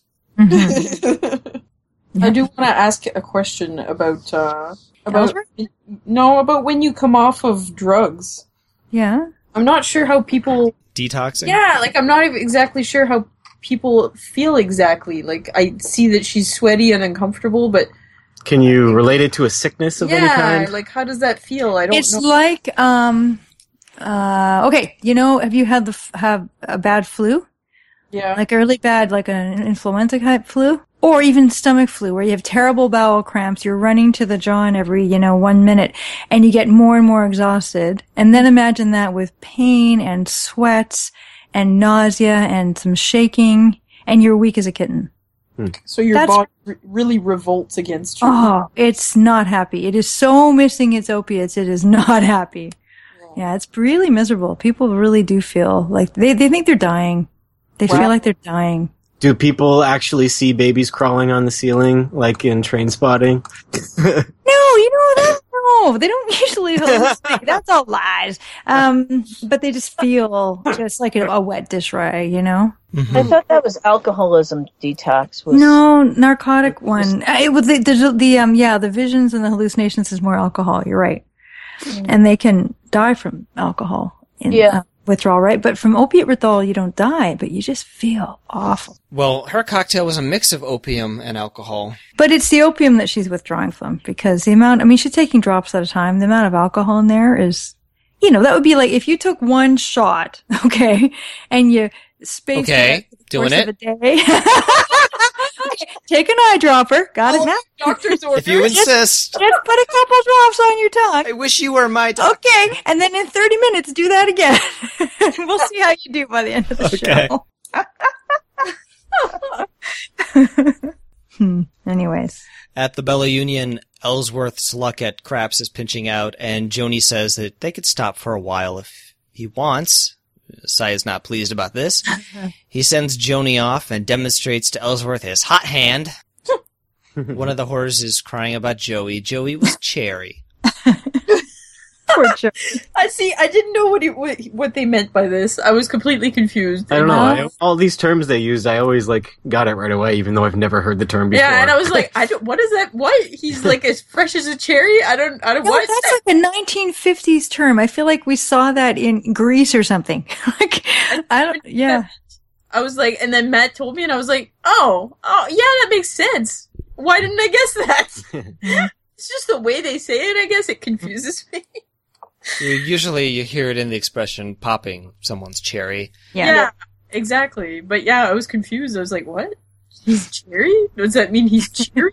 no, no, no, no, no. No, it's yet another fruit. Oh, God. oh, they're bringing cherries to this. this yeah, what's going on? it's fruit salad. They're gonna, they're gonna invent fruit salad. It's gonna be a peach and cherry fruit salad. I'm just picturing a scene of uh, people arriving at the camp for the first time and getting housewarming gifts. And what is with these people and fruit? They just bring us cans of fruit. Oh, Add it to the pile. yes. On the outskirts of the camp, Charlie comes across Seth's dead horse and also the heathen's horse. He dismounts, rifle in hand. That's when he spots the two men sprawled in the dirt. And I'll jump ahead here to when Charlie has Seth up and he's cleaning his wounds. He tells Seth that the three palm prints on the pony's flank means the heathen killed three men in hand-to-hand combat. The red circle means one was killed on horseback. The white lines for the times he counted coup, which is hitting someone with a stick, a club, etc. Charlie figures the heathen wanted more white lines, which is why he came up to Seth rather than shooting him with an arrow. So, what is counting coup? I did some research. I went to a website called nativeheritageproject.com. This is what it says. The point of counting coup was to avoid bloodshed during practice or during real battles. Counting coup was considered the honorable thing to do for all concerned. If you killed your opponent, you were only able to add one notch to your belt, but counting coup took more bravery and you could add several notches to your coup stick over time. By other accounts, the Plains Indians of North America used a form of counting coup where warriors won prestige acts of bravery in the face of an enemy. These acts could be recorded in various ways and retold as stories. Any blow struck against the enemy counted as coup, but the most prestigious acts included touching an enemy warrior with the hand, bow, or coup stick, then escaping unharmed. Touching the first enemy to die in battle or touching the enemy's defensive works also counted as coup. Counting coup could involve stealing an enemy's weapons or horses tied up in his lodge and camp. Risk of injury or death was required to count coup. Escaping unharmed while counting coup was considered a higher honor than being wounded in the attempt. A warrior who won coup was permitted to wear an eagle feather in his hair if he had been wounded in the attempt he was required to paint the feather red. After a battle or exploit, the people of a tribe would gather to recount their acts of bravery and count coup. So he never had the intention of killing Seth. No, he Sounds did. like he wanted to run Oh, yeah. in, touch him, and get out. oh, really? Well- No, he was probably going to kill him. It's just yeah, he just had to kill him in hand-to-hand combat. yeah, and he was That he would be was- the red palm print, though. Yeah. he Mm, was he was counting coup on him first. But can you do that? You can't do that. That's cheating. what? Isn't it What cheating what do if you were like, you yeah, I'm gonna count coup. I'm gonna like get him. I'm gonna get him. I'm gonna hit him, and then I'm gonna kill him. You can't do. You get two- both. Yeah, I don't think that does Bonus it work that points. way. Well, How do we know that the that he wanted to kill Seth? We don't. All we know is that Seth didn't know what was happening and fought him, and then therefore they had a fight. But up until that point, maybe the intention was just to kill his horse. But yeah, from what Yeah. I guess what- for a long time he was just kicking in the dirt, screaming and sue, and hooting and hollering. That's all he was doing. Yeah, I think if he had the intention of killing him, then yeah, he would have done so. But yeah, if he just wanted to count coup or whatever, then yeah, that's what he was doing. Just you know, just I hit Mm. you, and now I'm gonna. I don't know. Someone didn't kills my I- horse, whacks me upside the head, and then he just- me when I try to get up the first time, I kind of would feel threatened. Yeah, why didn't he just leave then after he did it? Trying to scare him. Yeah, I mean he was. I, I admit that you're right that he may not have planned on killing him. My understanding from you know years ago that he could have counted coup and Seth could have still ended up dead because, and he might have actually been waiting like that. What he was doing could have been considered taunting him. mm-hmm. he was basically saying, you know, look at what I did. You're down in the dirt and all of this I stuff. know, I know it was quite common in some cultures to make your enemies linger for the longest time possible. Maybe he would have got extra points for taunting. He, he gets to like Yeah, he gets to paint a tongue on his horse. And like a- basically, if you're, the, but the stronger your enemy is too, like the more well regarded you are for defeating them. this whole thing Yeah, with the paint on the horse has got to work on the honor system. yeah, it does. I Witnesses. wonder wonder how many of these these warriors like fudge the numbers. And oh, he, you cynic, you. He definitely could have been waiting for Seth to recover before he killed him. Yeah, Because, I mean, when you say about fudging the numbers or something like that, I mean, a lot of this was self-respect. It was part of the culture and, you know, it would have been for his own honor to defeat him when he could stand on his own two feet rather than, than killing him lying down on the ground. yeah, exactly. Hmm. Yeah. and uh, I never I never understood the uh, the um the yip yip as a battle cry. it's not very intimidating. It's like I don't know. it's not like a big Viking like "Roar!" like on the battlefield. I just found it an odd an just odd a- I thing ju- I that think it, it- What explains the name of the, the baseball team, the South Dakota Yip Yips? Is that a real? No, I just made it up. Um, But doesn't it sound like it could be? I the horribly racist mascot? Could yes. be. I think I think it's just meant to throw you off because you're not used to people going at you like that. You know. Well, I mean, if they're a native band battling with another native band, they'd be used to it. But Mm, yeah, but it still throws you off though. Somebody screaming in your face like that. Hmm. You know, But there, me off. and we're also dealing with a lot of just cultural differences. Yeah. yeah, I know it's just a cultural Yeah, thing you that racist. it's just a cultural thing that evolved that I don't understand why they why it went that way instead of a more intimidating battle cry. I'd like to know the, the if there's a story behind or like a if they have any sort of internal uh, story for how that particular battle cry came came about. Well, that's your homework for next time. Please bring uh, yip yip facts. Yes, Matt. It is. It is a part of uh, somewhat a part. Of You know of your- who would know? Tammy, because she has a podcast called the Yip Podcast. I was just thinking that. It's uh, belly dancing. right. I guess they shout yip. Yeah. So, So maybe That has got- nothing to do with the Native Americans. Yes, culture. Very different culture. Very different. belly belly dancing Native Americans. Yeah. does Tammy count coup? and then she does a dance taunt around you. But it's a belly dance. Yeah. Yes. After Charlie explains to Seth that the Indian was counting coup, Seth tells him that uh, Bill died. Charlie heard n- news of it two days ago, but he had hoped, like many times before, it was just a rumor. I thought it was interesting that that's the first thing that really came out of his mouth. Yeah. Mm-hmm. That with everything that just went on, a lot of times, you know, the first thing you're thinking in terms of is where's the other guy and you know what's going on and and his first thought was it's Charlie I need to tell him about Bill. Mm-hmm. What a stand-up guy. Yeah, what a, what a good guy. What a, what a gent. Mm. What a mensch. That's what Sol would say. Yeah. well, Seth wants to bury his attacker, but Charlie says if you want to do the guy a favor, you bury him above ground looking west.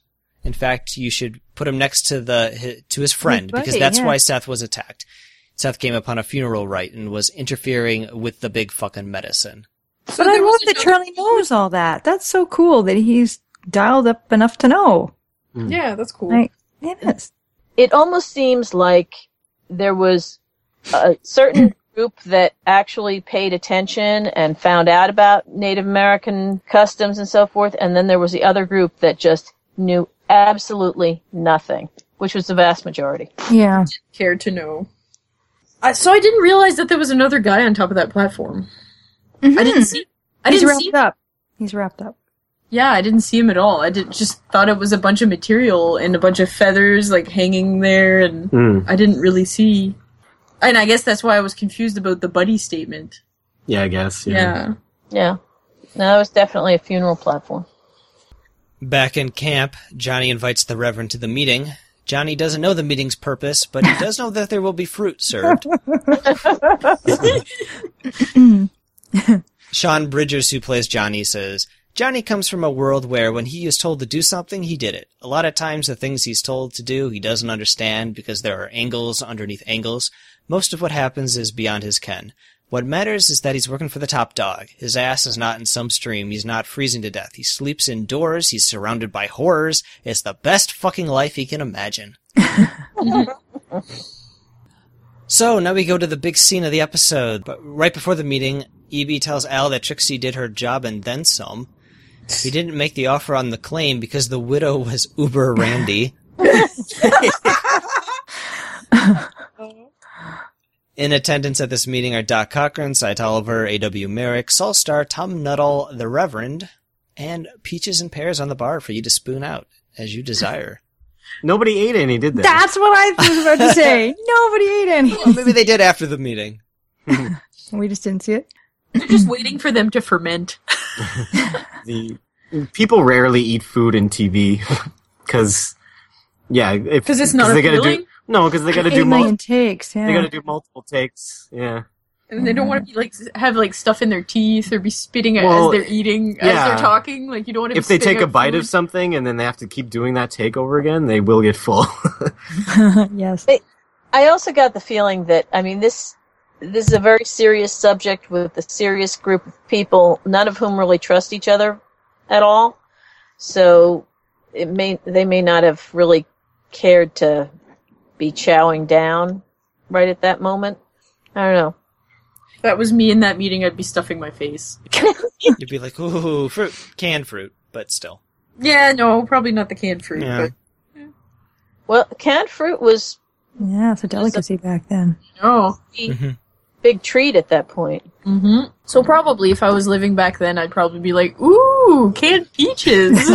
Yeah, You'd have been all over it. yeah, You don't like fresh peaches though, because you don't. No, I like the- do. you, well, you didn't used to. I didn't used to. You didn't. You were weirded Ever out by the I've fuzzy met- skin. Ever since I've met you, I, I like fruit a little bit better. Yeah. That's really weird. Uh, I, I feel like that's too private a moment for us to I share. know. I kind of want to shut the door and walk away. yeah, I think we should leave them alone now. Leave leave us alone. with Our fruit bowl. and whatever it is you do with it. Ew. Hey, look, I didn't start it. no, no judging here. That's right, not judging. Do what you like with your fruit. Ugh. I, I have a note here, but I can't remember what it's in reference to. I wrote that the Reverend is working to foil Mel. Did he say something about avoiding apocalypse or something? Yes, he d- he did. He says, um, let's see here. yeah. Was, was he foiling me? Because you're always predicting apocalypses. Oh, Yes. Is that the Uh, Sodom and Gomorrah thing? and I always forget that I predict that. Yeah, something about stopping apocalyptic talk. Yeah. and then I was like, oh, am- he's against you, Mel. Oh, this, Yeah. here, I wrote it here. Al wants to put a positive spin on the thing. The Reverend suggests they avoid apocalyptic predictions. And then I write, Melanie, you better knock off this apocalyptic bullshit. The Hoopleheads are getting riled up. I can't help it. I just can't help it. I, I do. I do enjoy how they do a bit of marketing here. How they're just like trying to spin it. it's kind of Hmm. Well, I mean, if they want to do that, naming an episode "Plague" isn't exactly. Well, the Hoopleheads can't read. Except for E.B., he can read and cipher. yes.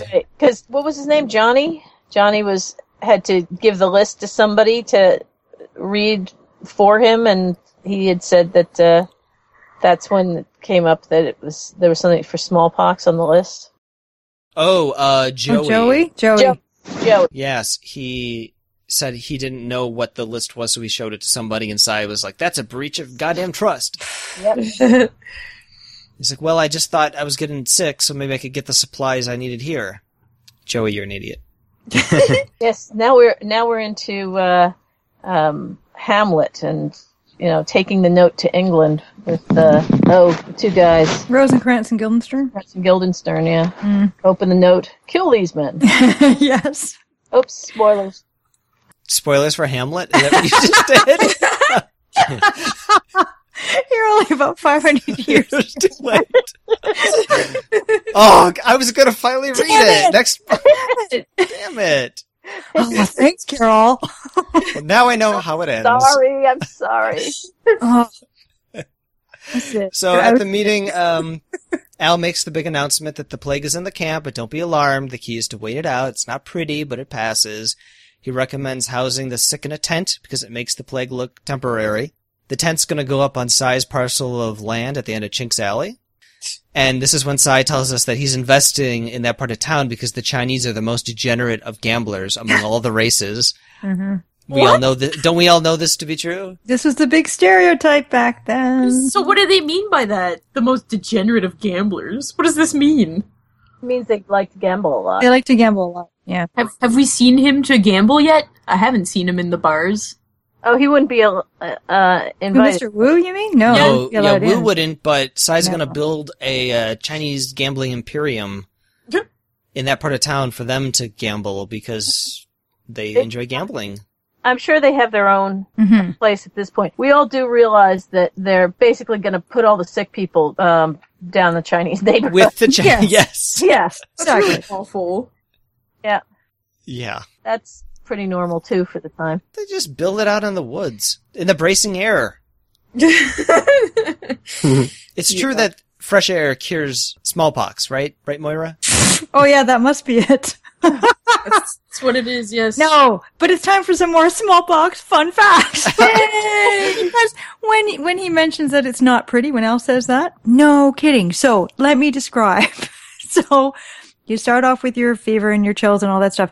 When the pox breaks out on you, it starts as fairly uniform, sort of reddish colored, raised little dots, and then they get full of fluid, so they're called vesicles. And then Instead of clear fluid, they often get full of what looks like pus. It's not actually pus, but they turn all yellow. So now you've got evenly, you know, spread all over your head, your face, your chest, you know, your back, your arms, these pustules. And they're all about maybe, I don't know, a centimeter across. And the thing is, then they take a long time to dry up. It takes on the order of three to four weeks to dry up and you're contagious till they dry up, but they scar you.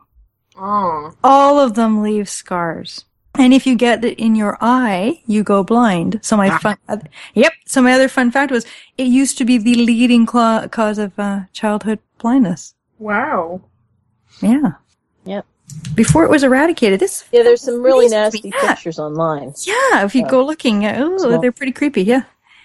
But it, um, on average, I think they said it was three to four hundred million cases a year worldwide. This is like recently before it got eliminated, compared to TB, which was only hundred million. So it's a really devastating disease. It's devastating. Well, it kills about only 30% of people that it uh, infects. But still, that's a pretty significant mortality rate. But it leaves scars on the rest. And just much like chickenpox, we're all more familiar with chickenpox.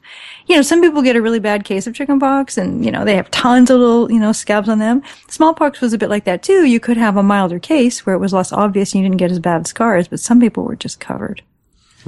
Yeah, Do you know nasty. much about uh, Crimson Fever? The only thing about childhood blindness, Scarlet or Scarlet Fi- Fever, yeah. The only thing about childhood blindness from TV that I've seen is uh, Little House on the Prairie, where Laura's Laura's Oh, Laura's sister gets Crimson Fever when she's a kid, and then that many years later, like ten years later, she goes blind.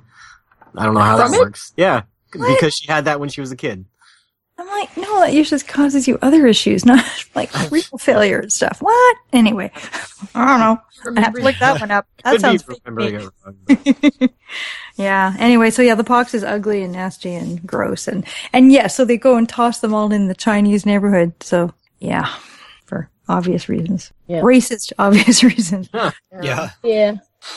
So Al's plan is to send three groups of five riders out in different directions to bring back the vaccines. 60 bucks a rider, 10 in advance, 50 on return. The grand tally is $1,500. Everyone puts in money. Al and Cy put in 500. EB puts in two. Are you fucking kidding me, EB? 150? Sol contributes a measly $50. But Al gives him credit for it. Yeah, he's like, you're alright, pal. yeah, he's a hardware guy. But I mean, they just started out too, so I mean, They're not liquid. Mm. I like I like this scene of everybody working together to solve this problem. yeah. Al- They're it seemed becoming a community. Yeah, it Mm. seemed like a lot of money to be putting forward Mhm. for this. Perhaps from this amount they'll use it to pay uh, the doctor and Jane. Maybe Jane, Jane will get nothing. Eh, Doc will give her a cut. I'm wondering how much the doctor gets paid. Well, if 900 was going to the riders, that left 600 left over for everything else. So, um, the tents and everything. I don't know. Well, we know in 1878 that the city council put aside money for the doctor on, on retainer in in the event of smallpox. I'll take that. Sure. It could come back. I could be on retainer. Well, they hit the target amount. Sol will go about recruiting the riders. Merrick wants to interview the doc after the meeting. This is when Al says he wants to put a positive spin on the thing, and the Reverend chimes in with his his contribution. It's best to avoid apocalyptic predictions. Hmm. Damn you, Reverend. Hate you even more now. Al reminds everybody about the fruit. Suddenly, the Reverend stands up and has a seizure. He falls to the floor. Dan hands the doc a billfold to put in the Reverend's mouth because initially Johnny suggested a metal spoon That would have been hilarious No. and, and horrible. and horrible. Al reveals that he had a brother that did that. They used to make pennies off of him in the street when it happened. Why am I not surprised? Yeah. hey, do you think there's any significance to the fact that the doctor got bit? It just seems so random that he. Oh, by the Reverend when he was trying to. Yeah, yeah. Yeah, That he I don't know. got bit? by the dog. By Yeah. the, Hmm. I don't know. You're saying that it, the Reverend's a zombie? Well, I didn't think of it quite that significant. no, it just it just seemed kind of Or maybe because he gives him responsibility later on. Yeah, maybe. I, I don't No, know how well that's gonna gonna. get hepatitis or something. no, I don't. My first thought was that he was going to end up with some disease from the Reverend, but I mean, I don't know. It probably is n- absolutely no significance whatsoever. No, but it could be a symbolic significance though, because later on the doctor is like, "You, uh, you sure you're up to this?" And he's like, "Yeah, yeah," and it seems kind of suspicious. he so- just bit the hand that fill in the rest of the sentence. He's Mhm. not, Yeah, exactly. Yeah. Mm. Who knows? I imagine that he just he bit the Reverend's hand, and they needed that as an excuse to put something in his mouth. No, it, he bit him while he was putting it in his mouth. Oh, then never mind then. You're supposed to be putting stuff in people's mouths when they're right. He's trying to keep him from biting his own tongue. That's all. Yeah. I That's thought you really were all he's supposed doing. To touch people that were having seizures. No, no, you got to get their head off the floor. You'd be banging his head against the floor the whole time otherwise. Yeah, I thought you weren't supposed to hold them still because Yeah. they like. Yeah, you just um you keep them safe, but I think the idea of the thing in the mouth is just to protect them from biting their own tongues because they can do that. Yeah, So but you you're not, you're, do that, you're not supposed to restrain their body in any way, are you? Not really, no. Uh, usually, well, we have drugs now, so usually we. Although I shouldn't say that, they don't work right away. But. What would you? What do you think the, the doctor? Uh, not the doctor. The Reverend has here. Well, he clearly has a seizure disorder because he's talking about having the smells of like burnt toast beforehand. Heritage the, minutes. sorry, what? Heritage minutes. oh, is that is that in there? Oh, yeah, it is. It You're totally right. is. I, I love our heritage minutes. They're the best. What? I will. Okay, this is. Is this a Canadian It's a thing? Canadian yes, it is. thing. It- we have All right. these commercials Time for the Canadian his- segment. Go ahead. Yeah, We the Canadian segment. we have these commercials, Matt, about historical Canadian moments, Right. and this one is about this doctor that was he was basically doing tests on this patient that had uh Seizures. kept having seizures, and he was poking in different areas of her brain. She like would her- always smell was- burnt toast if she had a seizure. yeah, so he poked on her like areas of her brain. It was like a her brain was open and she was awake, and uh yeah, he was just poking, and she was like, "Oh, I smell burnt toast, Doctor Penfield. I smell burnt toast." Yeah, so he found the Yeah. location in in the Of brain. have to Yes. the Hmm. of her seizure focus. Yes. But I was surprised that he said he's only had the two episodes, the ones we've seen. Yeah, can that just come on you later in life?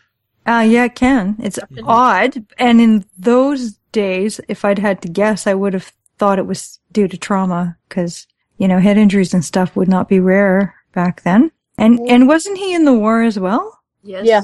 So I'm thinking, but that, but that's what I'm saying. The timing of it seems odd to me because I would have thought he would have already manifested these seizures long before then if they were related to wartime trauma. So that confused me a bit. He could have a brain tumor. Um, yeah, he could. Mm.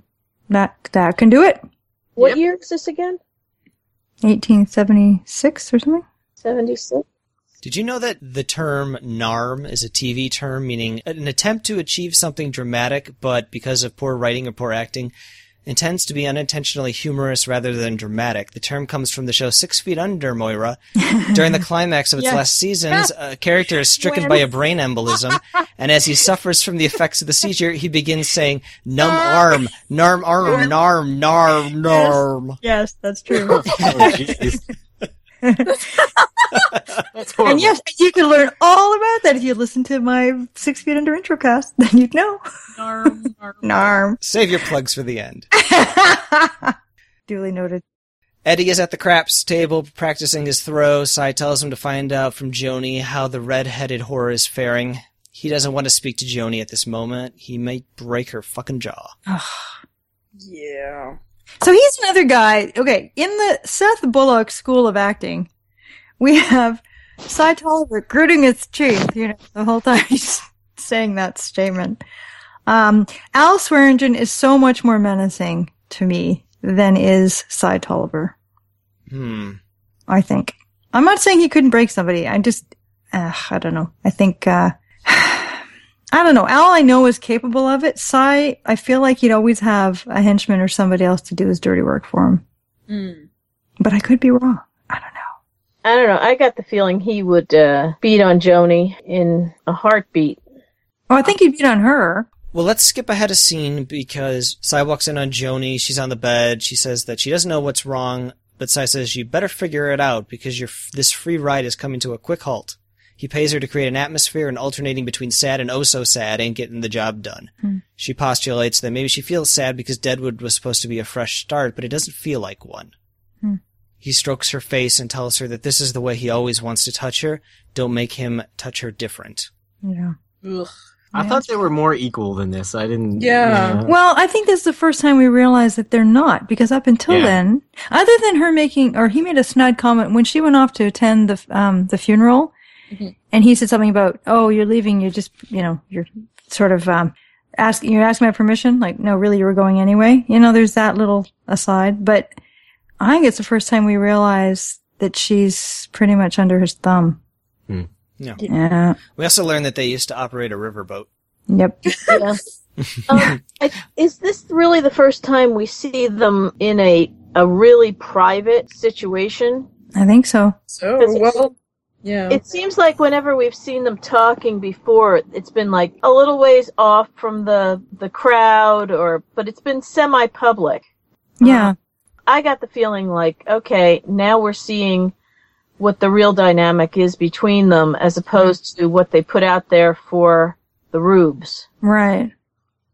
There was a scene in the previous episode where she's bathing the horrors Yeah. and he comes in and asks her if she got the praying out of her system and she kisses the whore. And that may as well have been a private moment because to Cy, those, those ladies do not exist. True, they were part of the scenery. very true. So that felt like a real private moment, even though there were two extras there in the, the bathtub. Yeah. Yeah, oh, I- I was kind of thinking about that too. Yeah. Yeah. I'd forgotten about that scene. And that's the, there's a power dynamic going on there that it makes me wonder what the background is, you know, between the two of them. Like, because he's implying that he actually has affection for her, and she's saying she doesn't really believe that. Mm. Right. Uh, yeah, it's it's complicated. As you said earlier, I think Carol, you said yeah, there's a lot of layers to this scene. Yeah, there's a Yeah. lot of subtext. There's a lot of Yeah, he's implying things, she's implying things. There, yeah, that was one of those scenes that I was like, whoa, okay, we got these two people have a very complicated relationship, and and uh, it doesn't seem like it's a good one for Joanie. No. no, I asked you a while back, I think maybe it was in episode three, your first impressions of Joanie and Cy and whether or not you thought that Joanie had more autonomy than Trixie. Hmm. Uh, something I just want you guys to keep in, in mind as we go forward. Who has more autonomy, Trixie or Joanie? Oh, okay. It's a contest, running contest. The Reverend thinks that maybe his convulsion was brought on by keeping irregular hours. yeah. At least he doesn't think it's the devil. Yeah. Uh, Doc asks how he felt before the episode. The Reverend says he noticed a peculiar smell, a- a burning smell. hmm Or does he say something like, maybe I need glasses? Maybe it's Yeah, my... well, that's after he does the he does a little bit of a cranial nerve exam. He's like getting him to follow his finger with his eye, and then ah. he goes, "Maybe I need glasses." I'm like, "That's not why he was checking your eyes," but anyway, that's okay. I thought that docs come back. The little doctor in me kind of laughed because when he said, "Okay, are you planning to hang up a shingle, or you know, you're Yeah. gonna let me do my job?" And I thought, "Oh, yeah, there are times when sometimes you kind of like to say that to people, but you really can't." Scott can. He can. He can say snarky stuff to people yeah. without too many consequences. Him and Dr. House. Al comes in the room. He, he thinks the doc ought to prescribe the Reverend some peaches. Then he winks to show he's only teasing. he really wants to get rid of these peaches. I almost got the feeling like, um, like the Reverend's um, seizure endeared him to Al. Like, oh, it's like my brother. oh, that's so weird. You know, except Oh, for the scene where Al is threatening Trixie, he's a pretty decent person this episode. Yeah. With the horror Yeah. uh, being scared, with the Reverend just in the meeting, uh, how he's taps, you know, Sol on the sh- shoulder. You're all right, pal. Fifty dollars. That's good enough. You know, he seems like, He's Almost like, human. yeah, almost human this this time. Yeah, I wonder why is that? Like, what changed? Yeah, yeah. I don't- Oh, it's cause oh, it's cause Seth is gone. And just while Bill better is food. gone, yeah, Wild Bill was quite a threat to Al. Yeah, Yeah, that's true. he's rid of Wild Bill. He's ri- rid of Seth. for a while. Yeah, for a bit. Well, but he doesn't know for how long. Could be forever. Yeah. I mean, these people go riding off. I'm sure an awful lot of them don't come back. Well, I don't think the attacking Indian was in his employ, but you never know. No, but there's a lot of stuff out on the road. Yeah, there is. I was thinking that when uh, Charlie was riding in by himself with his little cache of horses. I thought, wow, you're kind of brave to be out there all by yourself. Yeah, I get the feeling that Charlie's been been Mm. around the block a few times. Yeah.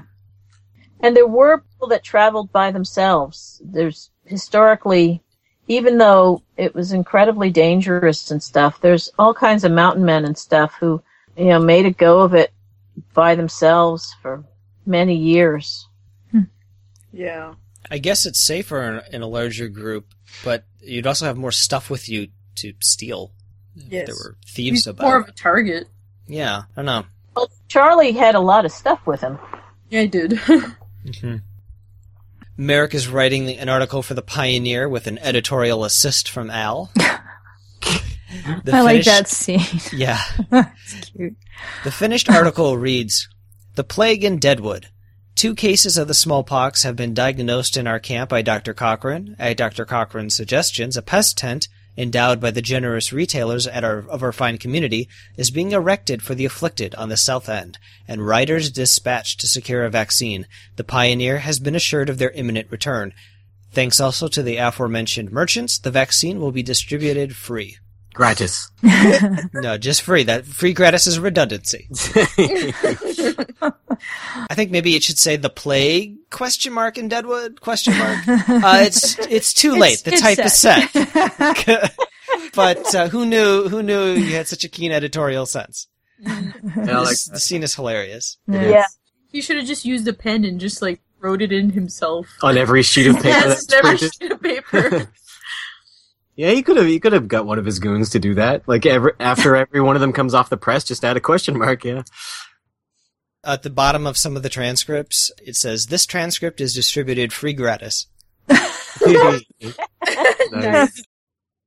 Cy thanks Al for not calling him out in public over him mishandling the vaccine business.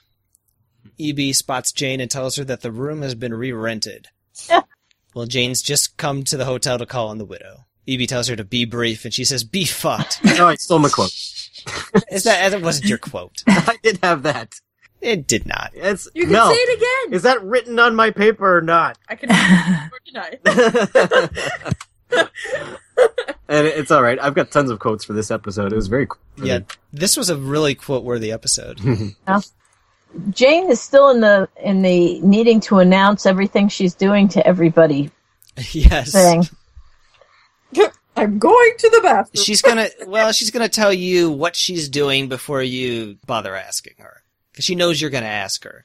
Give her a hard time. because she's a woman and she feels like you're gonna want to know why she's moving about Yeah. with such autonomy, and Yeah. so she will tell you before you even ask. She would be one of those people on Facebook that just like, you know, says everything about their lives. if she was living in the present day. Just having a very hard time putting Jane in the present day and figuring out what she would be doing. Huh. All right. Yeah, but what would Jane be doing in this present day? What would she be posting on Facebook about? well, as you said, status updates about where she is. Uh, Yeah. Like at the grocery store. or I don't know. I bet getting groceries, you cocksuckers. Yeah. I get the feeling like she'd be a truck driver or something, you know? Oh my god, yes. Yeah. yeah. Yes. Yes, she would. Yeah. A millinery salesman comes out of Wild Bill's former room. He tells Jane he's paying two dollars a a day extra for the room. He asks if she had any connection to Wild Bill. She wishes him luck selling his hats. So millinery is a hat? Yeah. Okay. And it's women's hats, usually. A usually. milliner, yes. A milliner. This is the guy. And uh, for for well, what's a haberdashery? That's a men's hat. Okay. this is so confusing. Milliner, uh, milliner is uh, women's hats and haberdashery is men's hats. So this guy has come to Deadwood I uh, one of the things I just was like Yeah. millinery salesman. Yeah. What women are there except the horse? Yeah. The horse and Alma. Oh, and the little girl. Someone And he keeps them in a suitcase too, which you would think they'd get squashed. Well, there's samples. He must have pictures or something. Oh. I don't know. He has pictures and And then he's got like lace and ribbons and I don't know, whatever. Maybe the idea is to send. Uh, you go up to the men who have wives back home, and you tell them, Ah.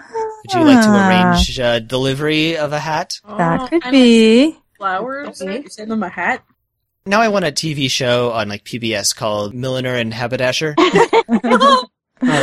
It sounds like a law firm.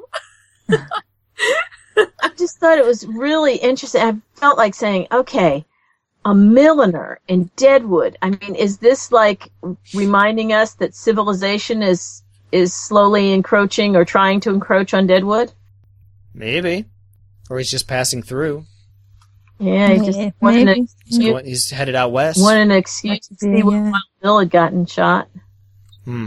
Um, this is the guy where I really thought she was going to throw a punch, but she didn't. Me too. I was just about to say I'm amazed. That's, and also that she didn't own up to knowing Wild Bill. Why do you think that was? So I thought she didn't throw a punch because this may sound weird, but I think in some bizarre way, the fact that he was willing to pay two dollars more to stay in the same room that Wild Bill had been in Ah. indicated respect for Wild Bill. So Uh, I didn't get that vibe. It seems ghoulish. so do you guys Well, yeah, but I'm talking about from Jane's point of view. I think from Jane's point of view, she would be, "You are so gross. Mm. This was my friend," and then just decides that she's not going to talk to him at all. Mm. So, did uh, Wild Bill's death put Deadwood on the map in a way? Put it into history. Yeah, but did it put it on the map for people? Like, because that's what it, it seems like. Maybe he came to town because he wanted in on some of that. You know, oh, it's famous. Wild Bill stayed here. You know, Mm. Could be. I don't know. just I'm just wondering if people didn't really know about Deadwood that much, and then they were like, oh, Wild Bill got shot there, plus gold. And Yeah, I mean, there were an awful lot of towns that, you know, gold rush towns, silver rush towns that, that sprang up overnight, died of kind of lingering death, and nobody remembered them whatsoever. Mm. Deadwood people remember partially because of Wild Bill. yeah. Jane knocks at Alma's door. Crevlorn Swath answers. She's talking, which pleases Jane. That was very Jane cute. says- how she's Yeah. oh, yeah. Hello, Jane. Very Mhm. odd too. Oh, look at you talking. I thought it was kind of creepy and robotic. She Mhm. was a robot child. I know what you guys said about her just learning English, but to me, she was just a cyborg. Hello, Jane. But that would have been considered kind of the perfect child at the time, you know? A cyborg child? Yeah, robotic child. You put her out there, she does her tricks, and then you, you know, and then she's quiet. Yeah. Like the kids on Twin Peaks. Um, Donna's sisters. Yeah. They just bring them out to play piano and send them on their way. Put them back in the attic. Put them back in the attic. My great aunts would have loved for my mom to be like that. Just Really? wouldn't it, yeah. Jane tells them that she's back in camp. She's going to see after some sick people. And she'll continue to put pennies aside every time she curses. And Jane also reminds Alma, you know, your husband is still in that creek, right? How long has it been now? Three days, I think. Is that right? Three or four days. I forgot- And Alma's like, yeah, yeah, when I'm better, I know, I'll take care of it. about him. I honestly forgot about him. I feel like the wolves and bears are already ripping at his carcass. There's Well, no way. There's no way he's untouched. Not to mention the fact that there's stuff in, I mean, when you're exposed to water and you're dead, you know, Yeah, you just bloat. Do all kinds of things. It's It's just gonna be a gross, bloated, ripped apart body. no. not to mention, I don't know how cold water. Maybe, maybe that's how it's preserved. There's no way. There's no way. It's like a. It's like a. Even like if it was a refrigerator, it would have to be freezer like water, wouldn't it? like a like a. I, I don't know why.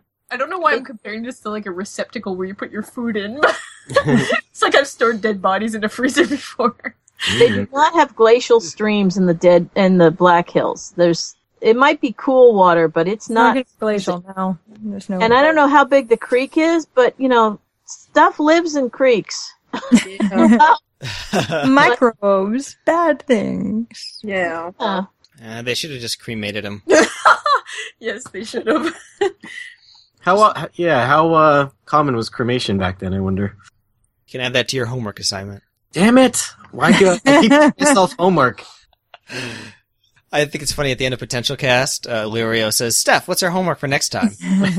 You're gonna have actual homework. Uh, It's a much tougher gig. it is. So Merrick hands over the definitive edition of his paper to his fellow authors. Al says he thinks the headline ought to have a question mark. The plague in Deadwood? and Merrick says, no, too late, but thanks for all your help today. Jane leaves the hotel, asks after the doc, but some men leave the Bella Union carrying a stretcher. I presume this is uh, Joey. And so she says she'll follow them. Robin Weigert, who plays Calamity Jane, says, One of my favorite scenes is where Jane finds the sick guy in the woods. She's at her lowest point, Bill is being buried, and the fact that he's there saves her life. In the act of saving his life, it's like he saved Jane's life. Hmm. Historical Jane was kind of a heroine during the plague. That was what anybody who survived remembered her for. She was hmm. pe- at people's bedsides when nobody else would touch them with a 10 foot pole. oh really? Hmm. I didn't. Yeah, I was going to ask if this was true to history. And from a book called The Real Deadwood, without question, Calamity Jane was well liked and popular. She was recognized everywhere, and the moment she slapped open the Batwing saloon doors, the same shout always rang out, Here comes Calamity Jane. Maybe it was a warning, not a greeting. She was often fond of shooting down the chandeliers, whether any, anyone was sitting under them or not. Obviously, John Law wasn't always so amused by Jane's antics as the newspapers were, especially when she was hopped up on tarantula juice. But the best way to remember Calamity Jane is the way that Deadwood chooses to remember her as a heroine. Like her friend Dora DuFran, she put her life on the line for Deadwood's residents. Maybe she never faced a showdown in Tombstone, but some might argue it takes more courage to risk a slow death from smallpox than a quick death from a bullet. Hmm. What? Wow. We already talked about tarantula juice. Tarantula juice is slang for whiskey. Oh, Other slang words include coffin varnish and mule skinner. Coffin varnished. that must have been some terrible whiskey. And Dora Dufran was an English madam that ran several brothels in the West. She picked up several girls who had arrived in Deadwood via the wagon train led by Charlie Utter. From time to time, Calamity Jane was in her, her employ. There's a possibility that uh, Jane was a prostitute at certain points during, uh, during her life. Dufran had a brothel in Belle Fourche, South Dakota called Diddlin' Dora's. Diddlin' Dora's advertised itself as the three D's, dining, drinking, and dancing, a place where you can bring your mother. One man was known to have remarked, I wouldn't want my mother to know I'd been there. That's amazing. Wow. I've read conflicting things about where Calamity Jane got the name. Her, her actual name is Martha Canary. Oh. It's possible that Jane came from a guy who slept with prostitutes was a John and a prostitute was a Jane. So they called her Jane because that was just what you, you know, offensive name that they gave her. As for where the name Calamity came from, it could have come from this, uh, could have come from an incident where she was said to have, uh, gone out with a, like a scout for Custer and he got shot in his horse and she, uh, helped him from falling off his horse and rode him back into camp and he said that she was like a good person to have around in a calamity. Hmm. Nobody really knows. Dan and Johnny bring in uh, a guy in a stretcher into the pest tent. Johnny's holding his breath.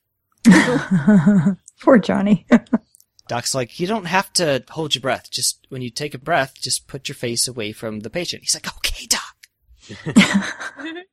Did anyone actually die from the smallpox in this episode? I don't think so. Not sure. Amos, right? Amos. Who's Amos? When they were putting the newspaper article together, there were two stretchers that went by. The first one, they acted as though the guy was dead.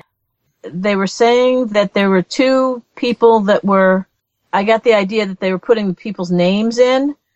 And then Oh, the I know what you're saying. By, and they said, oh, you better take out Amos's name. No, what what was um they were saying is Dr. Amos Cochran. Oh, okay. is the doctor's first name, and the doctor said take the Amos out of there. He doesn't Yeah, want it. He doesn't want to use his first name. Yeah. Oh, okay. Yeah, I was wondering with I was trying to remember who Amos was. Okay, thank you. Yep, Is he ashamed of his name? I guess so. it's not a bad name. No. When It's not like his name is I don't know Tracy Lindsay, a girl's name. so the first one, okay, so they were probably both just patients. yeah, All I think so. Yeah, one was the John from the Gem, and the other was the it was Joey. Joey. Okay. The doctor asks the Reverend if he's all right, and the Reverend says, "Yes, this is right where I'm supposed to be." He has the creepiest It's- smile on his face when he Oh, yeah, says he's- that. He's a creeper. something funny about that guy. Jane brings in another stretcher, and we get a little background music. Matt, Yeah, I pointed it out to him. Yeah. Charlie and Seth are putting the native man up on the burial structure next to his buddy. Seth looks pleased that Charlie takes such care uh, of the customs of this person. Yes. There's like a little smile there, like, uh, you're a good guy, Charlie. Charlie's like, aw, shucks. and then they ride off, because there's still the unresolved matter of the Mm. coward Jack McCall. Yes. I'm really surprised they left uh, the Indian pony there. I think they left it for his own people to find. Yeah. Yeah, That's a decent thing to do. Which I guess if they took it, it would just kind of put a great big bullseye on them too. Yeah, it's just like an extra insult to having killed one of theirs. Yeah. In our last scene, Al is reading the Pioneer article about the plague. He mentions to Dan that imminent return was his contribution. Dan will believe that when he sees this. Oh, I, I wrote down that I chuckled in my head because I referred to Dan as a pestilence pessimist. Al is impressed that Cy is forward thinking enough to create a gambling emporium for the Celestials. Oh, and another contribution to the article was free. Merrick wanted to put gratis. Can you believe that guy? and Dan's Dan's just like, I just wish they had a larger sports section. He wants baseball. He wants his baseball. Specifically news of the National League of Professional Baseball Clubs, which was formed this year, February 2nd, 1876 by William Hulbert, the owner of the Chicago White Stockings. Huh. White stockings. Yes. The White Stockings. Yeah. oh, is that really what it was called? Yeah. Yeah. Curious. White stockings. So this is the National Leagues. The, in baseball, there's the National League and the American League. So this is what Dan's referring to, and these are all the sports facts you're ever going to get from uh, from me. Because I went, I, I went no further. I like, yep, that's baseball. Okay. I like how Dan called it the baseball. Yeah. The baseball. I got the feeling Al was a little jealous of Cy, of, of the fact that Cy was thinking bigger than Al was. I don't know about jealousy, but he definitely respects him. I almost got the feeling like his eyes had been opened up to the fact that even though he was running all these different scams all over the camp, he was still thinking small compared to Cy. And I always got the feeling he was he was thinking in terms of okay, I need to I need to think more creatively here. I really liked this whole thing with, uh, like, it's almost like Al wishes he had got into papers instead of what he's doing. Well, he says different paths taken, certain forks in the road. Who knows what kind of joint we'd be in now? Mhm. But as a base of operations, you cannot beat a fucking saloon. Oh, he just stole my quote. Did I just steal your quote? God, I don't think I have any left. No, I do have one left. Well, Matt forced my hand. Blame Matt. Blame Canada. Not against the law. It's, it's against podcast law, Mel. It's illegal in podcast But land. this is Deadwood. There are no laws. yeah. It's true. We're, we're exempt from podcast law. That's true. Do whatever the hell you want. Yeah, I can I can picture Al as a as a J. Jonah Jameson type.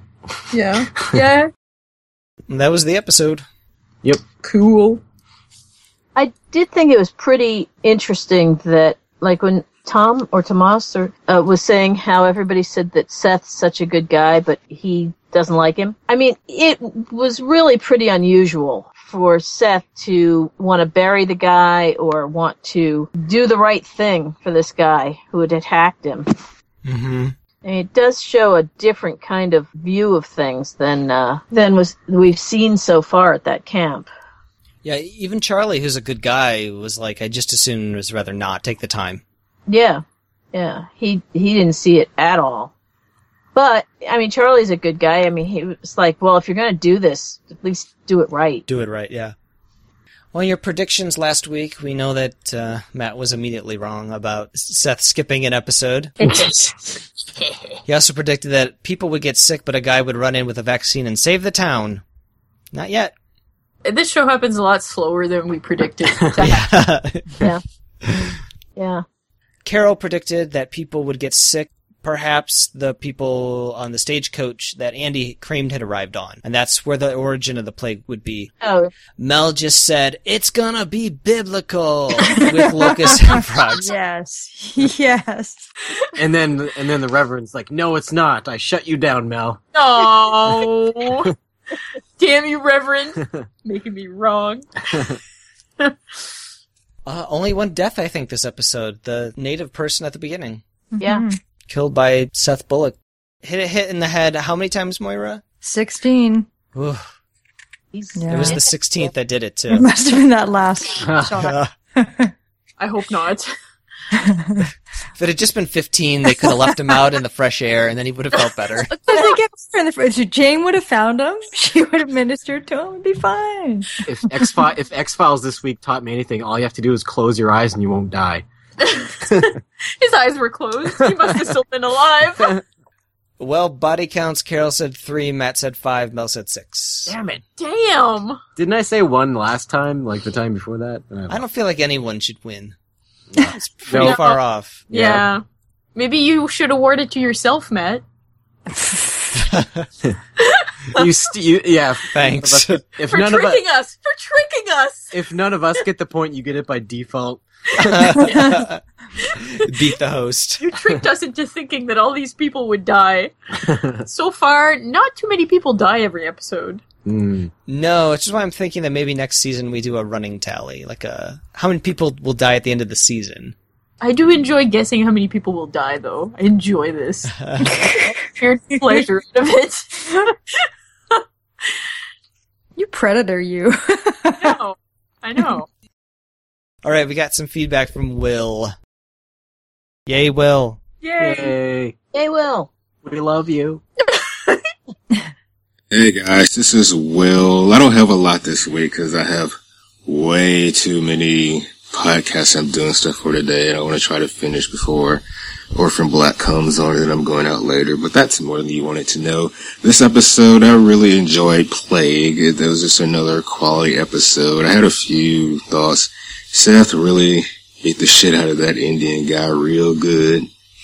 Uh, I was really sad that Joey didn't get his Nebraska pussy. You know, I was, was really looking forward to that scene. And poor Ellsworth. I wonder what's going to happen with that. He's going to be conned out of everything. Um, yeah, I don't think Al's used to being talked to the way that Cy was talking to him, telling him to go fuck himself, basically. I heard Jane say her full name. I don't remember her using her full name, but I guess I missed it. Uh, Jane and Doc Cochran scene was hilarious. Guess they're gonna have pretty fun relationship. It was interesting to see how Al took charge of the whole plague thing, kind of the leader of the camp there, and how he was the editor of the paper even. oh, that guy paid to stay in Bill's room. Uh, I wonder if people pay to stay in Whitney Houston's room, the one that she died in, if they like pay to take a bath in her tub. Ugh, people are disgusting. Uh, I hope they close that room off. I don't know. I want to look that up and see if that happened. so the little girl does know how to talk. That was interesting. Wonder how long Charlie and Seth are going to be going after that guy. But yeah, overall a great episode. I'm going to say this episode is like a little afternoon delight, a little quickie in there between stuff you got to do. And Mel, if Matt's still sick, it's alright to breathe. Just turn your head away from him. I'll talk to you guys later. Bye. Sky rockets in flight. Afternoon delight. nice. Um, Matt, will you please read this email from Nutty? Here's my thoughts on the plague. Seth's run in was a nice reminder of how things are a powder keg there. I like how he was dealing with the aftermath of another what white man's decisions. What? Yeah, I'm gonna say that. Uh, it works well. I also also I love that he and Charlie are together. Charlie knows a lot about the Sioux customs, which I think is pretty cool, and I like how they lay the dead guy to rest in accordance with his traditions. Jane is going to help with the sick tent. I think that's rad. and I smiled every time she was on screen. I think it's tubular. Bodacious. Uh, still, I think it's sad she's leaving the kid behind. What's going to happen to that girl when Alma leaves? And she does know English. Okay, so Trixie is working on Alma's side here. She's a smart girl that and helped cover it well. I'm liking Trixie more and more. Al and Cy getting folks together to handle the outbreak was good. When they kept talking about fruit, I was wondering where they were going to get it. When it was cans, I almost smacked myself. Of course. So the Rev has new seizures, but smelled something burning. Is he having strokes? No, seizures. Ellsworth is adorable. I'm very expensive. I love him so much. Nutty. Thanks. Thanks, Nutty.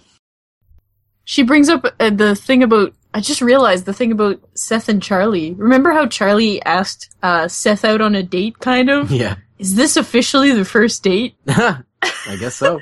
Yeah. Moira, you didn't send in feedback because you were here, so why don't you read this feedback? Yeah. This is from Emily.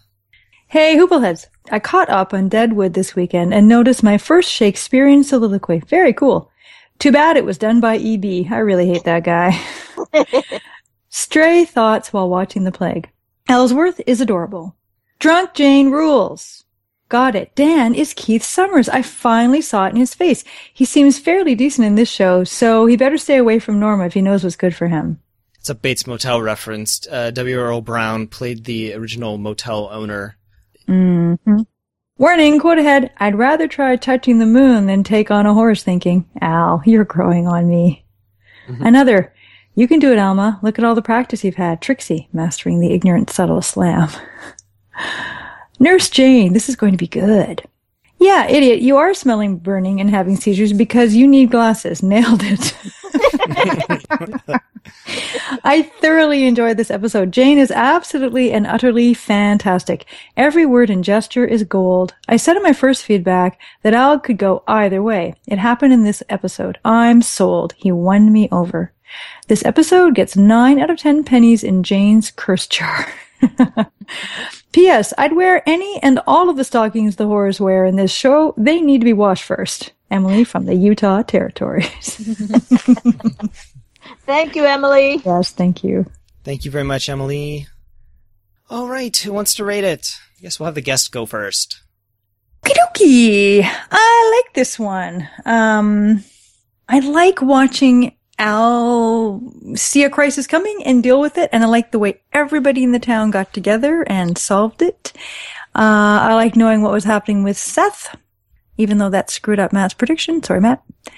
Um, what else? And I liked, oh, I really love the interplay, the beginnings of this interplay between Trixie and Alma. Um, just cause I like watching Trixie. She's such a sly fox, that one. So, let's see. I am gonna give this one, um, eight and a half out of ten dignified burials. All right, sounds good. Carol? Well, I like that all of the characters are just getting more and more dimension to them every episode. And I still like Seth and I like uh, his acting and everything else. Jane is great. Trixie is, you know, getting more interesting. Al did take over. It's like Al does know how to handle these people. There's no two ways about it. On the negative side, I keep feeling like we're in a middle episode that is a conduit from one episode to the next, as opposed to a lot of stuff happening in that episode. I don't know why I feel that way. It shouldn't really matter because it's it's interesting and stuff, and I realize it's part of an ongoing story. But for some reason, I keep feeling like I'm I'm between episodes or something. But I'll give it eight out of ten. Millinery salesman bringing civilization to Deadwood one hat at a time. All right. And I know what you're saying about how it's Hmm. these episodes are not self-contained. They it's very ongoing. hmm Which is fine. but for some reason, I I don't even know why it makes me feel like, like a little unfulfilled when I feel almost like it's it's just the beginning of the story. Like I keep feeling like I'm getting the beginning of the story and that the real story will happen next time. You know? I can see what you mean. Mel, Yes. Uh, I uh, liked this episode, although I guess I kind of agree with Carol that it is kind of does give you that feeling that like I really like the show, but it just keeps kind of feeling like the like you're in between stuff, like you're sandwiched somehow. So I will give it. I'm still gonna give it a good rating. Eight eight and a half Randy widows out of ten. My turn. yes. Uh, I liked this episode just fine. Um, I liked the town meeting. I liked the brutal fight that Seth had. I liked all the girls starting to work together. I'm gonna give it 8.5 out of 10 toasty smells. Oh. I love this episode. There's so much good stuff happening. The Seth fight scene at the beginning. Of course, uh, the, the big plague meeting, the town hall meeting that ended in, um, the Reverend having a big seizure. Mm. And the recurring joke about the fruit. the Doc Jane scene. Trixie becoming more of, um, her own person, her own character there was just a lot of like individual moments that I just really loved. Oh, Charlie came back. He was missing the last episode. Yeah. Oh, the newspaper stuff was just hilarious. This was just a really funny, quotable episode hmm with a lot of great moments. So I'm gonna I'm gonna go high. I'm gonna give it a 10 out of 10. Linens that got sick on them. oh, Gross. Moira, would you like to nominate your character of the episode? Yeah, I was torn about this. Um, I was torn between Al and the Doc, to be honest with you, because the Doc amazes me. I agree with uh, with Mel. The guys, he just he's a jack of all trades. He's amazing. But I think I'm going to go with Al because he is the mover and the shaker and the fixer and the guy that keeps everything under control and solves the problem and actually treats people decently, sort of, kind of for Al, um, relatively anyway. So yeah, I'm gonna go with Al. Very good. Carol? I've got to go with Al on this one as well for a lot of the same reasons that Moira just said.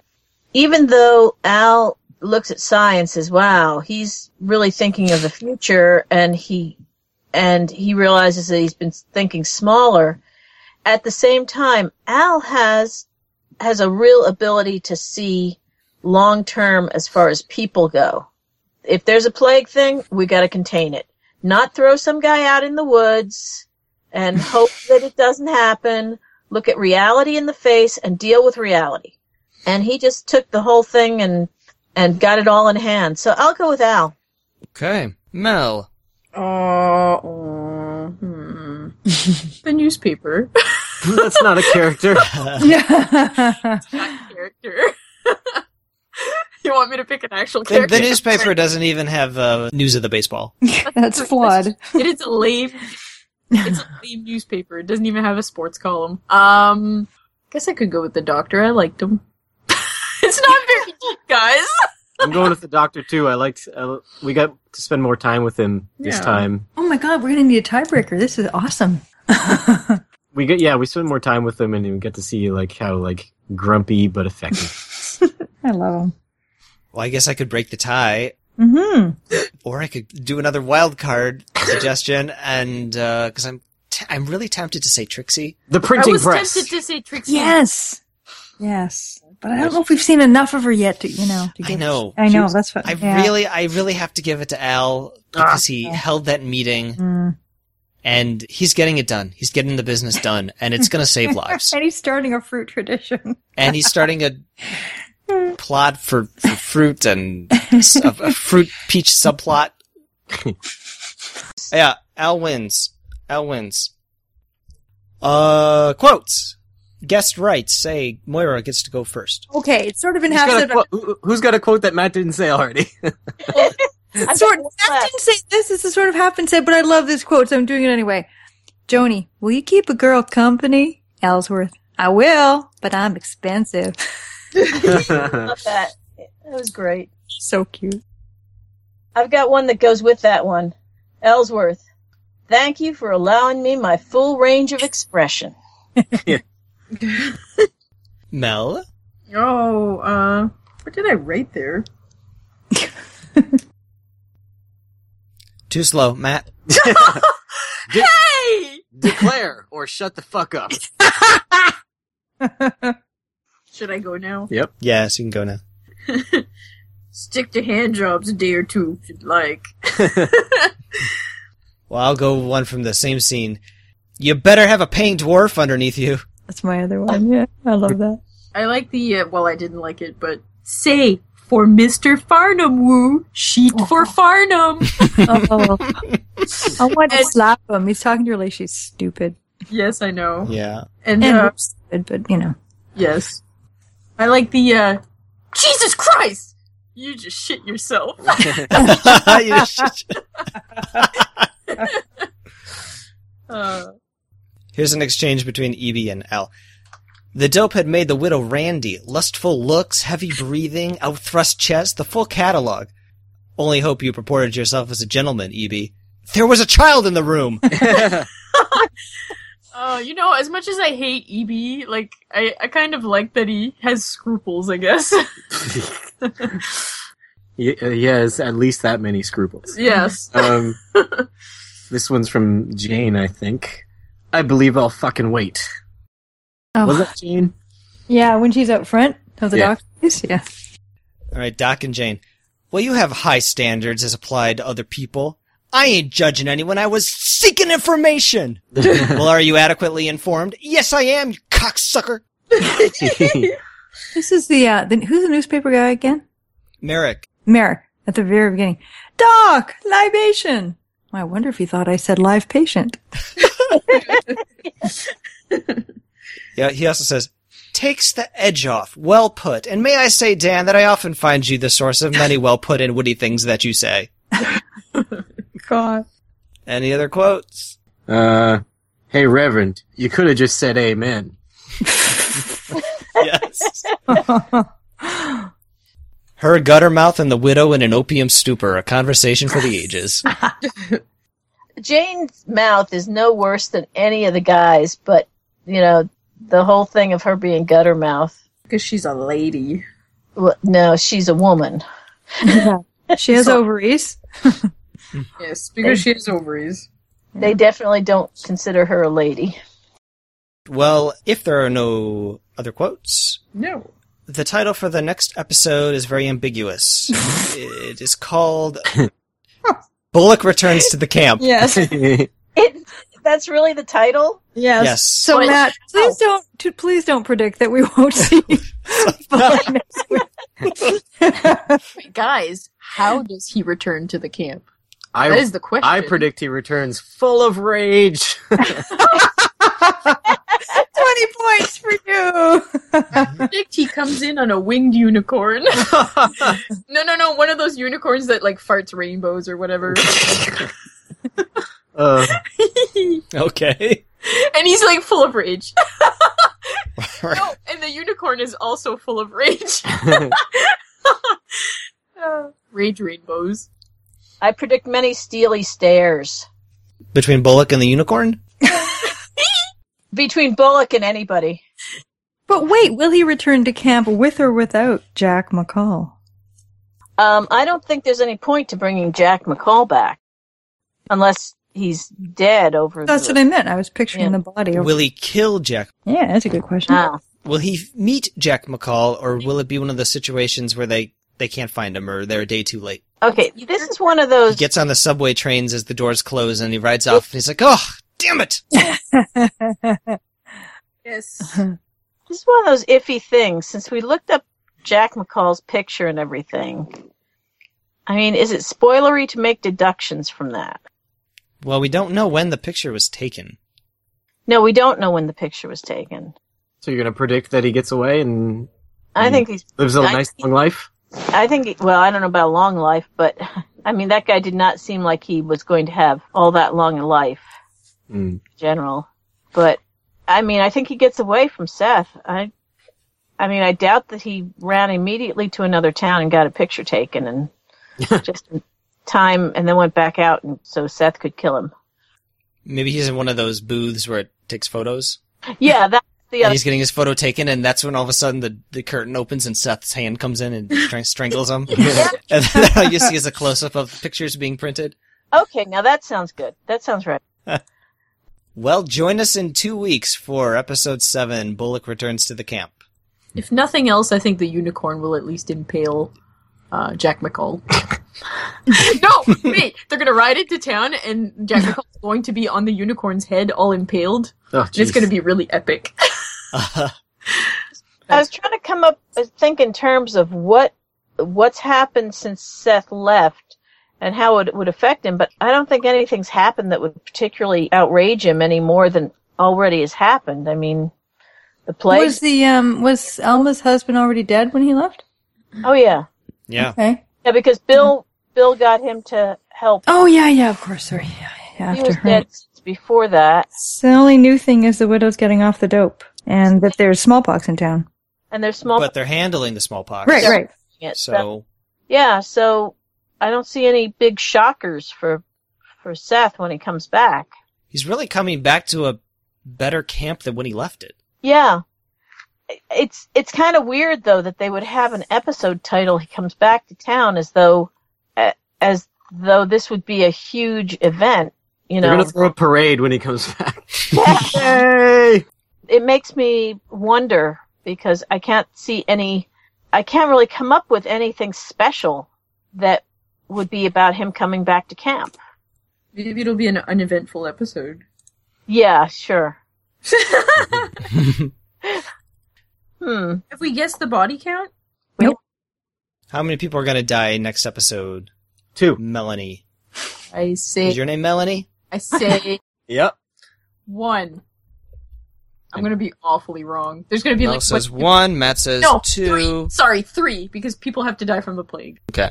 Carol says I'll go with the one because even though I agree that people have to die from the plague, they are going about it very slowly. So I'm going to go with one. I don't think the plague is going to be be killing people yet. No, maybe I should say zero. What is it? One point five. rounding up two. 1.5 is unlikely to be the the number. Someone will lose their soul. or they'll they'll just, they'll just die from the waist down. They'll be in a wheelchair for the rest Aw. of So one person dead, one person paralyzed. Yes, yes, that is why. All right. Yes. One dead, one paralyzed. And- And paralysis can also include blindness because you can go blind from. Paral- paralysis of the eyes. Yes, paralysis of the eyes. Thank you, Mm. Matt. All right. Thanks for helping me in my craziness. you're, go- you're progressively getting more insane. Well, we'll see you in two weeks for Bullock returns to the camp. Moira, do you have any podcasts or any other internet projects you'd like to plug? Um, well, back in the day, I did do Fishercast, which was a Six Feet Under podcast, which you can still find if you go to Fishercast at blogspot.com. Um, and uh, yeah, in a little bit, I don't think in May, I'm going to do an episode of the Defenders podcast, which is the Daredevil podcast coming out. So, Uh, plus, I just hang around and send feedback into people, you know. yay! Yay, we love your feedback. Yes, we appreciate that. It warms the cockles. Hey, don't talk dirty. this is this is the podcast for talking dirty. Oh, right, I forgot. Never mind. As always, you can find our episodes at hooplecast.com or by searching uh, iTunes for Hooplecast. Send feedback to hooplecast at gmail.com and join our Facebook group. That's where we post fun stuff and have good discussions. All right, that's it. See you in two weeks. Goodbye. Bye, everyone. And fuck you. Goodbye. And a fuck you to use too, sir. Very casual. Fuck you. Just fuck you.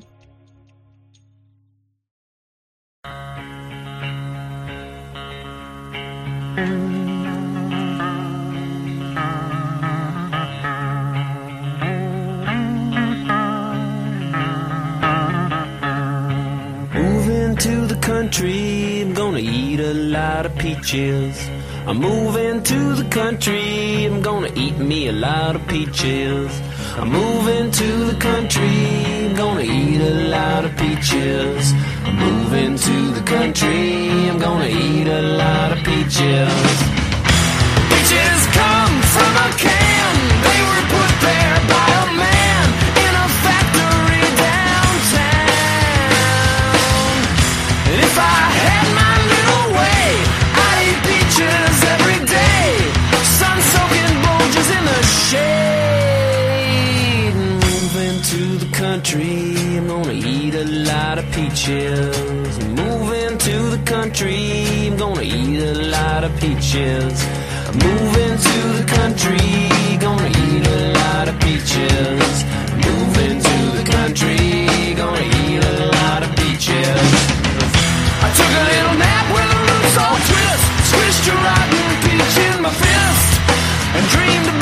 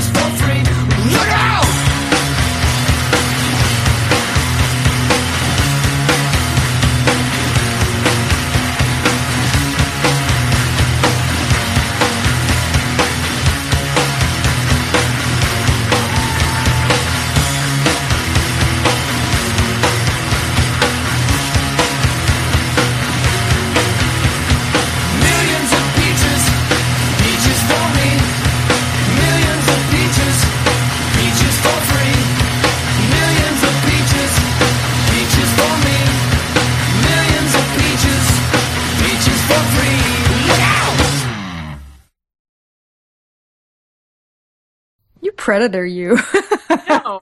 I know. She's brought up several times on this podcast and on other podcasts that she's planning to kill Matt and won't miss him when he's dead. no, we. I know. I've heard this. Yeah, we just laugh and laugh and think it's funny, but one of these days, I'm gonna open a newspaper. I'm gonna see a headlines. Yep. And we're gonna be like, "Oh, she was serious." Actually, guys, I have like a ven- ventriloquist dummy on my uh, lap, and I'm just pretending that it's Matt, and I'm doing the Matt voice. Yeah, I've been dead a long time. I'm just really good at ventriloquism, I'm, guys. I'm buried in the backyard right now. I wonder how creepy this sounds to people. He did die of the plague at the end of the last recording. yep. That's Sure true.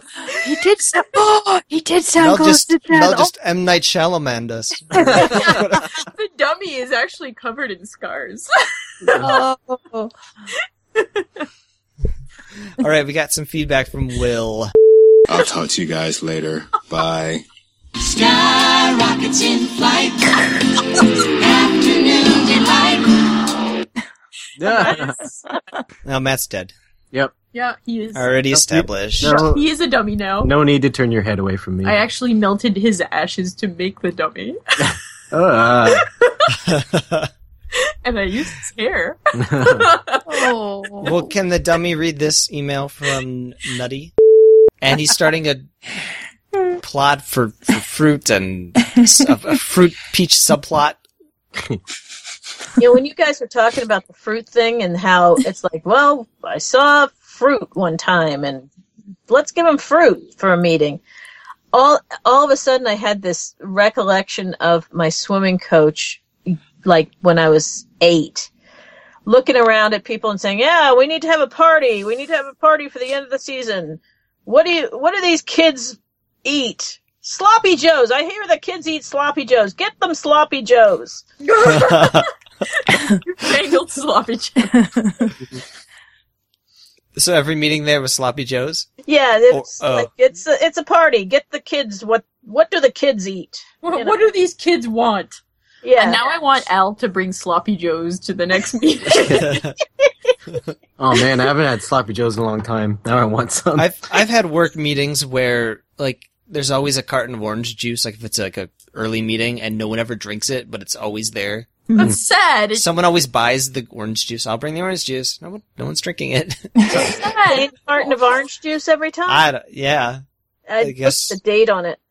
Oh, I'm no, I'm sure it's uh, it's fresh orange Why does juice. no one drink this orange juice? I don't know. I would drink the orange juice. Why I don't tend to drink or eat anything very early in the morning. I, d- I skip breakfast most mornings. Yes. Terrible. Terrible. I don't like breakfast. That's my favorite meal of the day. That's my least favorite meal. Oh, I'd rather have dinner at breakfast time. Yeah, I've I'd never rather have breakfast at dinner time. I've never cared much for breakfast. I agree with you.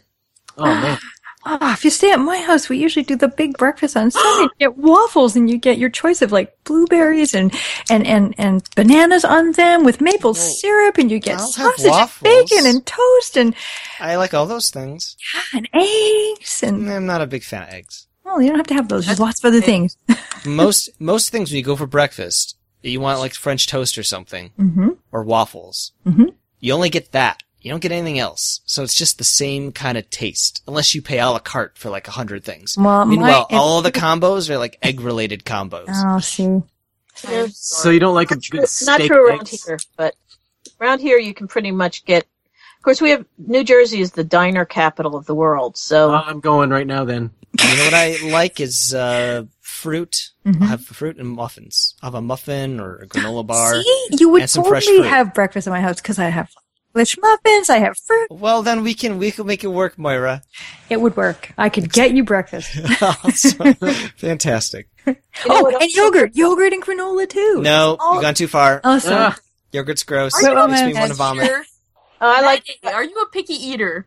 I'm a pretty I'm a pretty picky eater. Yeah. Certain things of texture and smell make me gag. oh, So last night I made homemade um, uh, roasted red pepper and sweet potato soup. Would you eat that? Mm. Mm, it's so good. I would. If you I swore by it, it was good. I would try it. Good. Adopt. Uh, I lost will me with with peppers. I'll adopt you. Okay. One of the very few things I will not eat are peppers. Hey, none of you drink beer, so Here. well, Moira drinks beer. Matt, go. are you like my cousin who goes to Subway and gets a sandwich, which is bread, meat, and cheese, no sauce, no veggies? Mm, no, Okay, you're not No. that bad. Okay, no, not that bad. we can still be friends. Okay. it was a close call there for a minute. Phew, passed the Wait a subway minute, test. I'm friends with you. You're not alive. You are a muppet.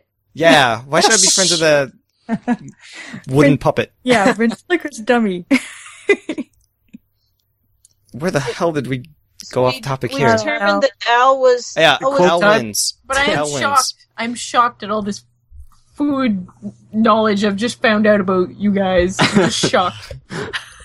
You've been judged. Mel's judged you all. I can't function in the morning without breakfast. No, me neither. I I am very grumpy. I get. I Mm. get I'm not grumpy. I just get hungry. yeah, Yeah. my brain stops thinking, and then you know that's not good. I, yeah, I can't. I can't function without food. I need food. Hmm. Maybe it's the curly hair. We need to power our curly hair more.